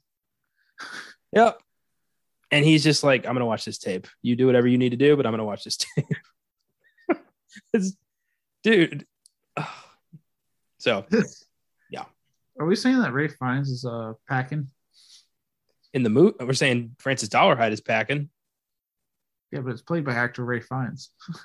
We don't see anything. She's, I don't know, she could have lied. She could have been like, "Oh, this sock is huge." I don't know. Either way, she was very quick to get down there and do what was necessary. Um, and I'm sure, much like those dinner guests, she has a lot of regrets now. Yeah, they both ate things they weren't proud of.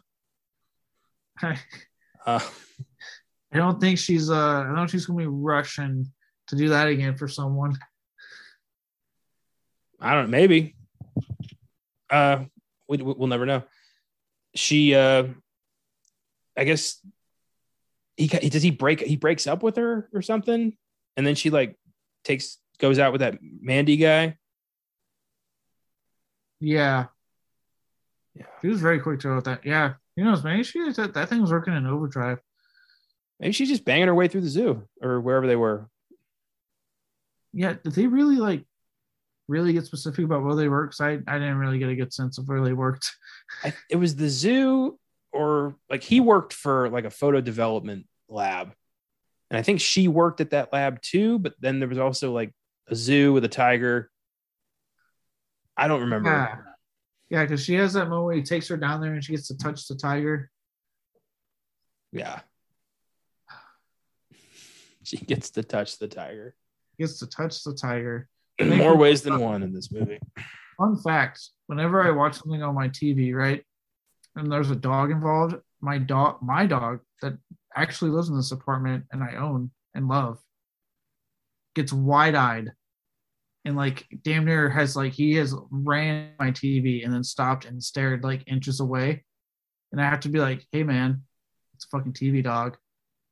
But any other animal, he won't do it to you. So there's a fucking tiger on my TV, and he doesn't give a shit. okay i'm not really sure what what that was about but all right I'm saying that if there was a the tiger wanted to leap out of the TV and attack me, I'm fucked. But God bless another dog gets into this apartment. okay hold on so you're telling me that if somehow a tiger wandered into your apartment duke's not going to save you No, I- sleep. I probably could have told you that. A tiger's gonna fuck your dog up. You don't know what Duke's capable of. I know what that tiger's capable of. Why are we talking about this? What the fuck? Oh. Um, if I remember correctly, uh, she grabs the tiger's nuts. Does that happen? What? Are you being serious right now? Yeah. Did she grab the tiger's nuts? It either happened in the movie or it happened in the book, but that blind lady grabbed that tiger's nuts. I do not recover Grand Tiger's nuts, and I have questions as to why the book would even write that. Well, the book didn't write anything. Thomas Harris wrote the book. Who's Thomas Harris? uh, let me look again in the. All right. Uh,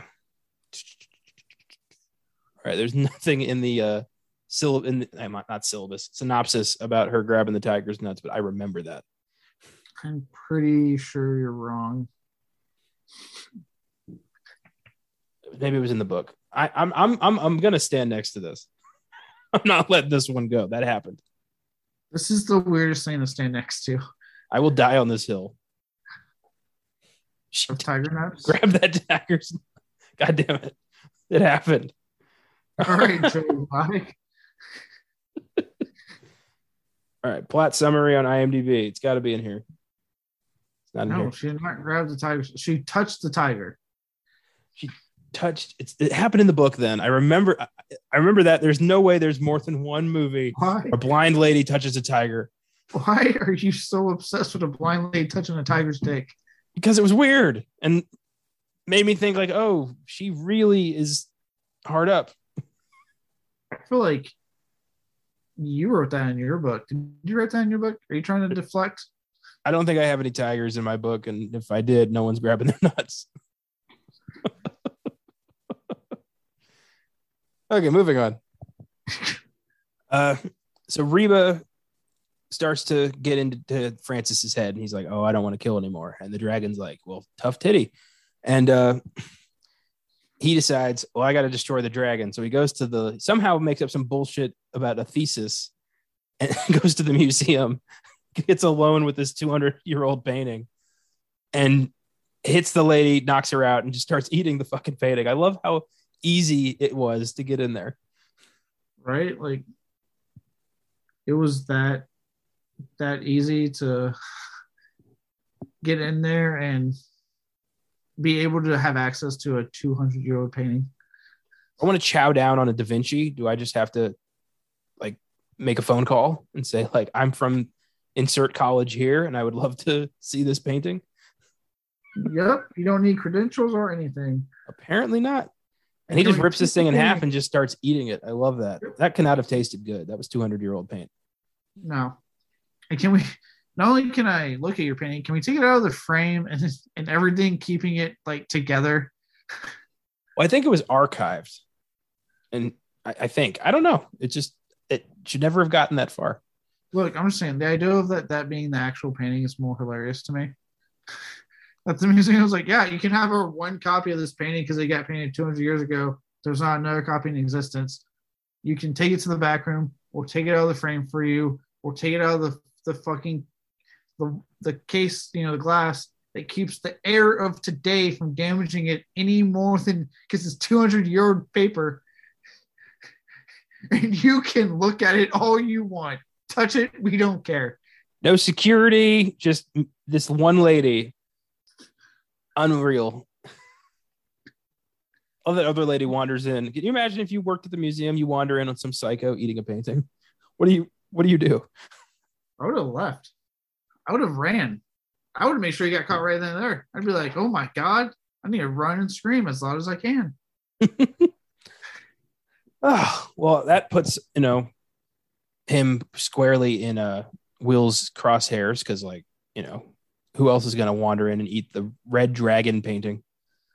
What if what what if like the FBI was going to let him go, right? Because he killed their most annoying uh journalist that's on their back. As long as he's done, we're done. Yeah, right. He's done. We'll leave him alone. But then they drew a line at the painting. They're like, "Did you just eat a 200 year old fucking painting?" All right, dude. That's that's the line. Okay, we drew a line in the sand. We gotta come after you. Like, what if that was like the line right there? Like that was too far for the FBI. I think at that point they figure out who, like, you know, that this guy works for Chromolux and has been watching home videos at work.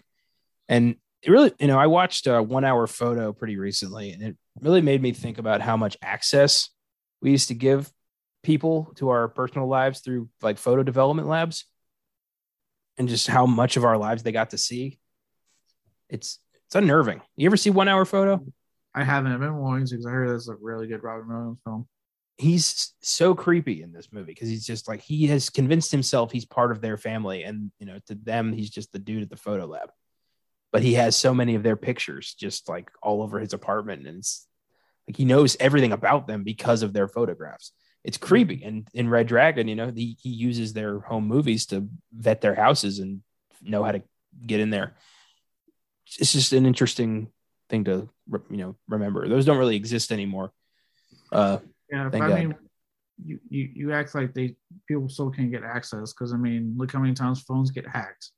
Look at the fact that someone out there, I not to get into the fucking conspiracies, but someone out there is listening because you get personalized ads all the time, right, on Facebook and stuff because they they pay attention to what you're looking at on the internet and shit like that. So like, someone's listening, right? Someone access all this shit on your phone. Well, I'm not saying that's not the case, but I'm you know I'm just saying like this specifically was you know families use this a lot, and you know people learned intimate details about families that way, and it was just that particularly was like really creepy when you think about it.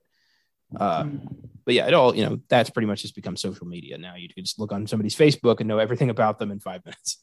Yeah. We are like the the weirdest country that wants to live a life of privacy, but then like we'll blast everything online. Yeah, it's weird. Um, you know, Frank Langella was supposed to voice the dragon, but uh, his part got cut. Really? Mm, it's supposed Dolarhyde was supposed to talk to this thing, and it was supposed to be this loud booming, like "You will kill in my name" kind of thing. But Brett Ratner thought this is goofy and cut Langella out of the movie. I mean, it could have been cool if he done it right. I don't know. I kind of like the idea of, you know, we just we're kind of seeing half the battle. We don't know what the dr- dragon's telling Francis. I kind of like that. Makes him look crazier. Yeah. I mean, if we heard the dragon, we might think like, oh, he's actually possessed by something. I mean, maybe, but at the same time, that's just to me like if you're going for the ideal, like it could work either way. If you're going for either like he's hearing a voice in his head, I wouldn't have thought he was possessed by someone. I was just thinking, oh yeah, that's the voice in his head. Oh, good for you. I think other But- people would have been like, he's a demon. as I've, I'll say, as I've kind of said what how I've I've said to you and um, emo trash how I feel people are going to react to a certain film by Robert Eggers called The Northman. My faith in general audiences being smart isn't always there, so I can see where I get. They're like, yeah, people might think it's best instead of being like, no, that's the voice he hears in his head. You know what I mean? Smart people like us would get it, but some audience members would just be like, "Oh, it's, it's, is it because he's possessed?" Nope. You clearly don't know how don't know how schizophrenia or bipolar disorder works, do you, buddy? Uh, so Reba decides to go out with the asshole dude who has been bothering her at work. I guess to get back at Francis because uh, she doesn't seem like a very nice person. No, I would not have pursued her. I'd been like, okay, well, I'm done. Yeah. Like she blew him. He didn't call her, so he's gonna go out with an ass. She's gonna go out with an asshole and hope he reacts. And oh boy, does he! She's gonna go. He's gonna go out with. She's gonna pick someone else to blow. See how he likes that. Yeah. Check out the big brain on Brett because that's who she goes out with. Yeah, Frank Whaley was the guy who got shot to death at the beginning of Pulp Fiction. That was his big moment. So I kept thinking about that the whole time. Uh, Francis kills him pretty quickly and, and uh, takes him back to his place, starts lighting the place up, acts like he kills himself. Reba thinks he killed himself. And uh, the feds get there right as the house is in flames and they think dollar Dolarhyde's dead. So instead of, you know, waiting for a final autopsy or something, Graham's just like, well, my work is done and goes back to Florida. I've done a good job here today. And Mhm. I'm going home to my wife. Yep. Thanks to Or- or- Lecter's. I'm gonna say that like that scene in Clue. And now I'm Yeah. gonna go back home to my wife. Yeah. I love Clue. That would be such a fun episode. It's such a good movie, especially if you actually like, especially just watching each ending play out. Ah, it's great. That's how I always watch it. I never randomize. I always watch all three endings. Yeah, I'm like, just give me all three. So what is it? The one like the one guy like the one time he says, you know, I'm going home to sleep with my wife. And the other time he actually his boyfriend actually comes up. Uh, so Lecter interfered, got you know, gave the Tooth Fairy. Oh, sorry, the dragon. Uh, Will's home address. Nobody ever really did anything about that except for like looked in on the kids on uh, Josh and Molly. I think it was. Yeah, uh, they, they relocated them, and then when the case and they thought Dolarhyde died, they're like, "All right, you can go back home." Yeah, Molly came back from her very lucrative weed business and decided to continue being Will's wife. That's a weeds reference to those who know Mary Louise Parker's career. Uh, whoosh. Anyway, I, I I knew. I just remember going, "Hey, Mary Louise Parker's in this." so, Tooth Fairy shows. Sorry, the dragon shows up and is like, "I'm going to take down this guy who kind of maybe ruined my killing spree." and yeah, decides takes a oh Will had a uh, the dragon's journal, so he knew about Grandma. And when Will uh, walks in on Francis holding a knife to, or was it a gun or a knife? It was a knife. It was a knife to his son's neck, and his son has pissed his pants. Will decides to use some psychology and starts berating his son with some horrific shit that is not going to like he's gonna have some. He's gonna need some therapy over this night. He goes in so hard on his son, calls him a, a, a racial slur, which I guess now that we know what we know about Brett Ratner isn't a surprise. Um, well, he starts with, "I have never seen a like a filthy little beast as disgusting as you," and kids like, uh? like what? He's so confused. Right? I would have like look twist of the story. It doesn't work, and his son gets killed anyway. Like, can you imagine that? Like, if Francis just goes shut up and stabs his kid in the throat. Yeah, that could have happened easily. Exactly. then you're sitting there going, "Wow, the last thing I said to my kid was I called him the um the f the f word, and I told him to cut his dick off if he pissed his pants again." And wow, I said a lot of mean things. Now he's dead. Thankfully, though, it does trigger Francis, and he's like, ah, and throws the kid and attacks Will. And Francis has some some beef on Will, so it's a bit of a one sided fight. Yeah, I mean, Will gets to just credit gets his son out of there and them into the room pretty quick to like lock it and give him time to get the gun loaded. Yeah, Francis and Will shoot at each other through the locked door, and they both take a lot of bullets. Yeah, again, like how Will survives two a bookends with like gunshots, quite a plane to his body, and survives both times. Like Mary Louise Parker, like now that look, she should be hopping on that dick action as quick as Reba was on Francis. If her man is surviving bullet wounds like that. Well, she's probably really fucking traumatized by shooting a serial killer in the head. That one's uh gonna be hard to get over. She had a really good shot on that head. Like she was that was fucking precise. Well, they mentioned earlier that like he taught her how to fire a gun. Well, they show it. They don't even mention it. They show it. Oh yeah, I forgot. Good job. That was a test you passed. And yeah, Molly can shoot a gun, and she shoots it right into Francis's head. And I guess FBI cleanup takes the body. They make s'mores, maybe. Yeah, I would have. I would have requested s'mores still. Even if I, I would have laughed, but I was like, "Hey, look, okay." As he's bleeding on the floor, right, son, I know I've said a lot of mean things to you, and I'm I'm bleeding on the floor right now, but I still expect those s'mores. I think it'd be hilarious. marshmallows. As Will is being wheeled out by the paramedics, he's bleeding out. Molly's in tears. You just see Josh in tears come out of the kitchen with a bag of marshmallows, a box of candy bars, and a box of graham crackers, and just walk towards the fire. Before the ambulance leaves, he comes up to him with a plate and the small ready to go. I made this for you, Daddy. I won't be my pants again. I'm sorry. He doesn't even care about the serial killer shit. He's just so hurt by what Dad said to him. Oh, Jesus Christ. I really hope Will like had a moment where where like he saw him and I was like, look, I know I said a lot of very scary shit to you.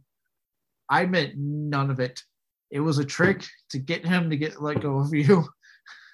He he he he dials back a bit, like, well, not all of it. You you really do need to watch. You gotta you gotta figure out your bedwetting situation. We gotta figure this out. Like you're too old for this. Yeah. I'm not gonna cut your dick off, like Jesus Christ. But like, I'm not gonna cut it off, but maybe a clothespin situation. We got to figure something out.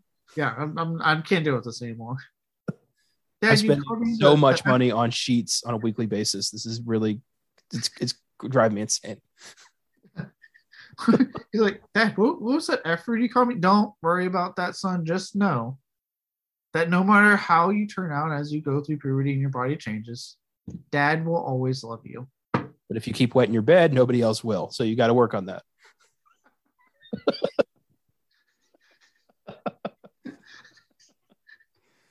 Uh, um, so the film ends with Lecter sending Will a card and being like, "Hey, you know, I'm still smarter than you, so don't don't let it go to your head. By the way, you know, have a good vacation." And I love Will just crumbles it and throws it in the ocean. I love how it's literally just like, nanny, nanny, boo, boo. I'm smarter than you. And it's like, dude, you're still on jail. Like, what power do you have? I don't know. I mean, he he he sicked Dolarhyde on Will from jail, so he's he can do quite a lot from jail. This is true. But yes, I do like how Will's like, just throws in the water. Just like, you know what? I'm done. I'm on, on my yacht, what was, or sailboat, what the fuck he was on. Yeah. That's when Chilton walks in and is like, "Hey, there's a young FBI lady to come uh, come here to see you. I'll tell her you said no." And he's like, "Well, what's her name?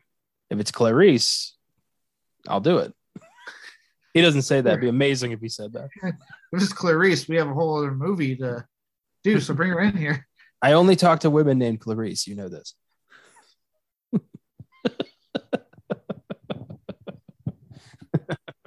Never know when Hollywood's knocking. Am I right? and that's that's Red Dragon. It's I know we kind of mocked it relentlessly, but it's actually a really good movie. It's a superb movie. Um, Uh, here are some filmgazm facts, and some of these are absolutely fucking bonkers. Number one, Anthony Hopkins, Edward Norton, Ralph Fiennes, and Philip Seymour Hoffman all turned this film down.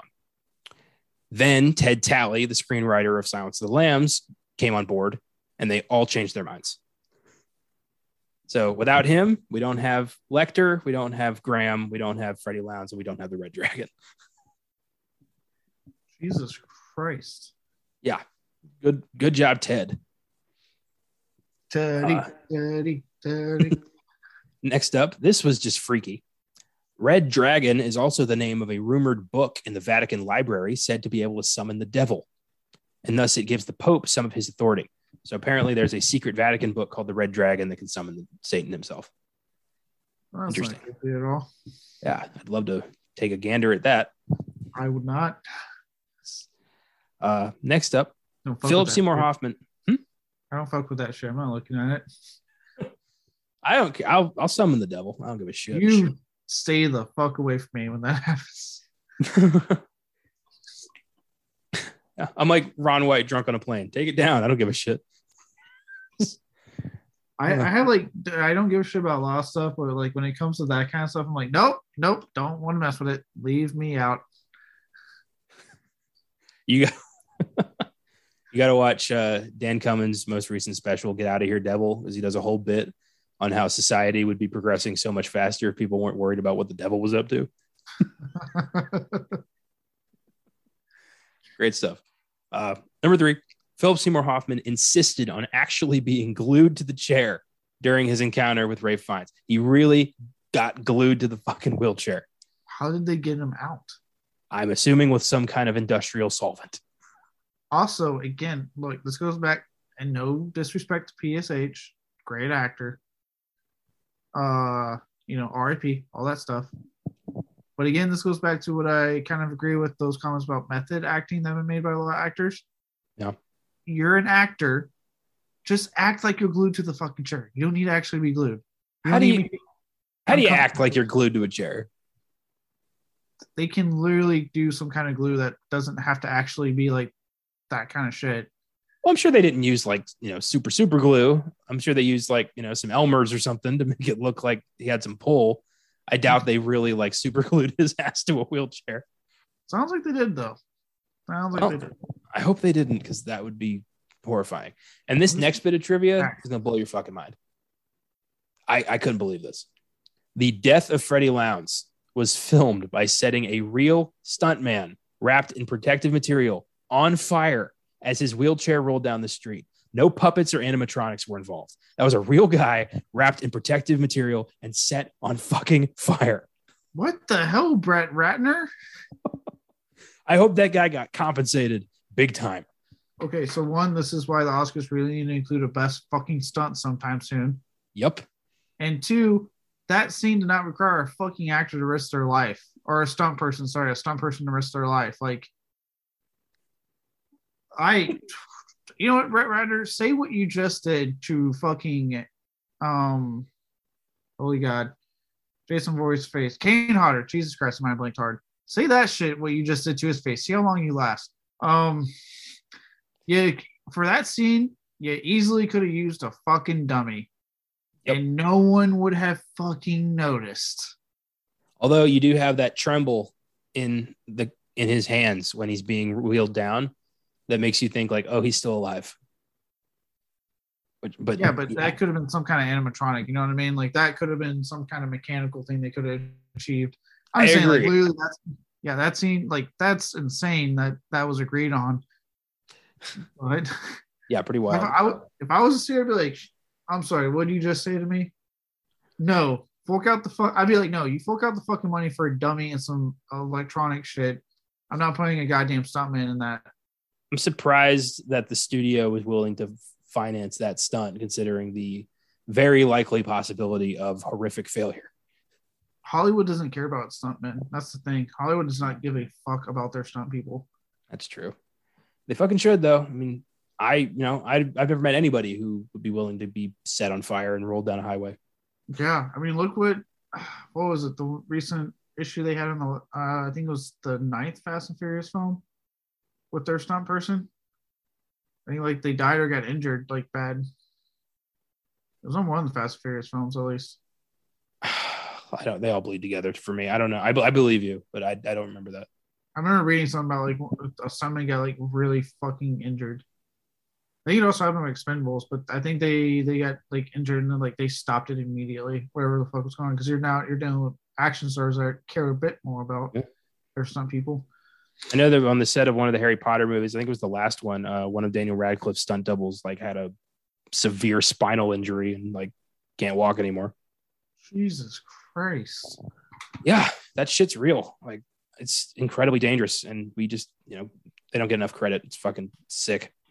Yeah, like don't get wrong, I wanted to impress at the stuntman. I agree that. I'm just saying that scene could have been easily achieved without wrapping someone in that much protective clothing and then dousing them on fire.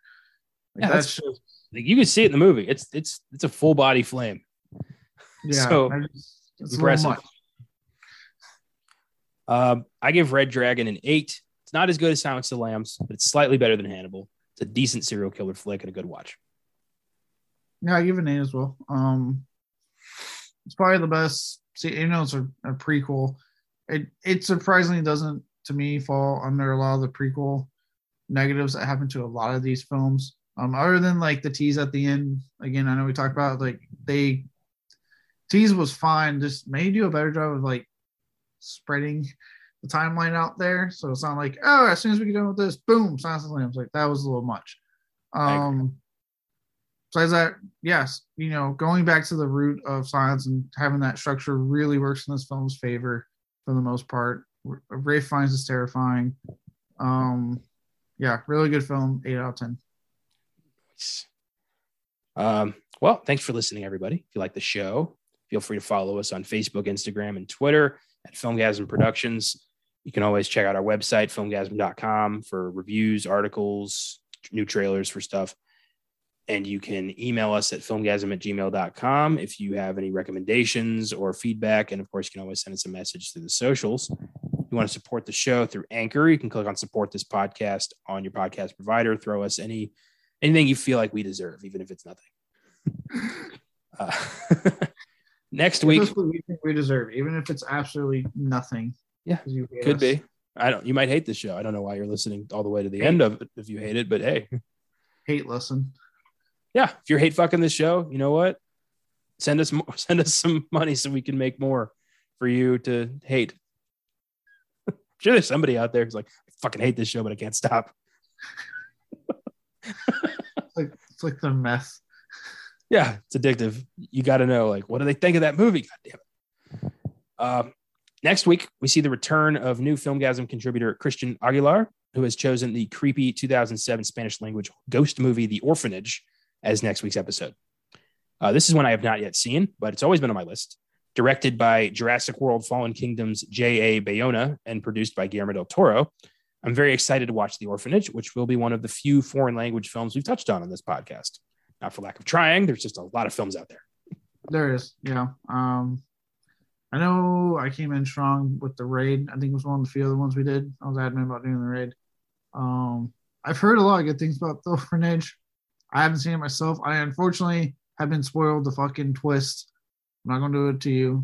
Go in Thank you. blind, enjoy. I appreciate But that. um, I have I forgot how it got fucking ruined for me. I was like, God damn it!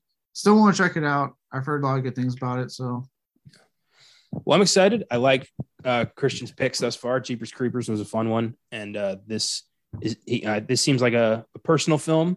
So I'm I'm excited to hear what he has to say. And of course, you know I love being introduced to new shit through this show.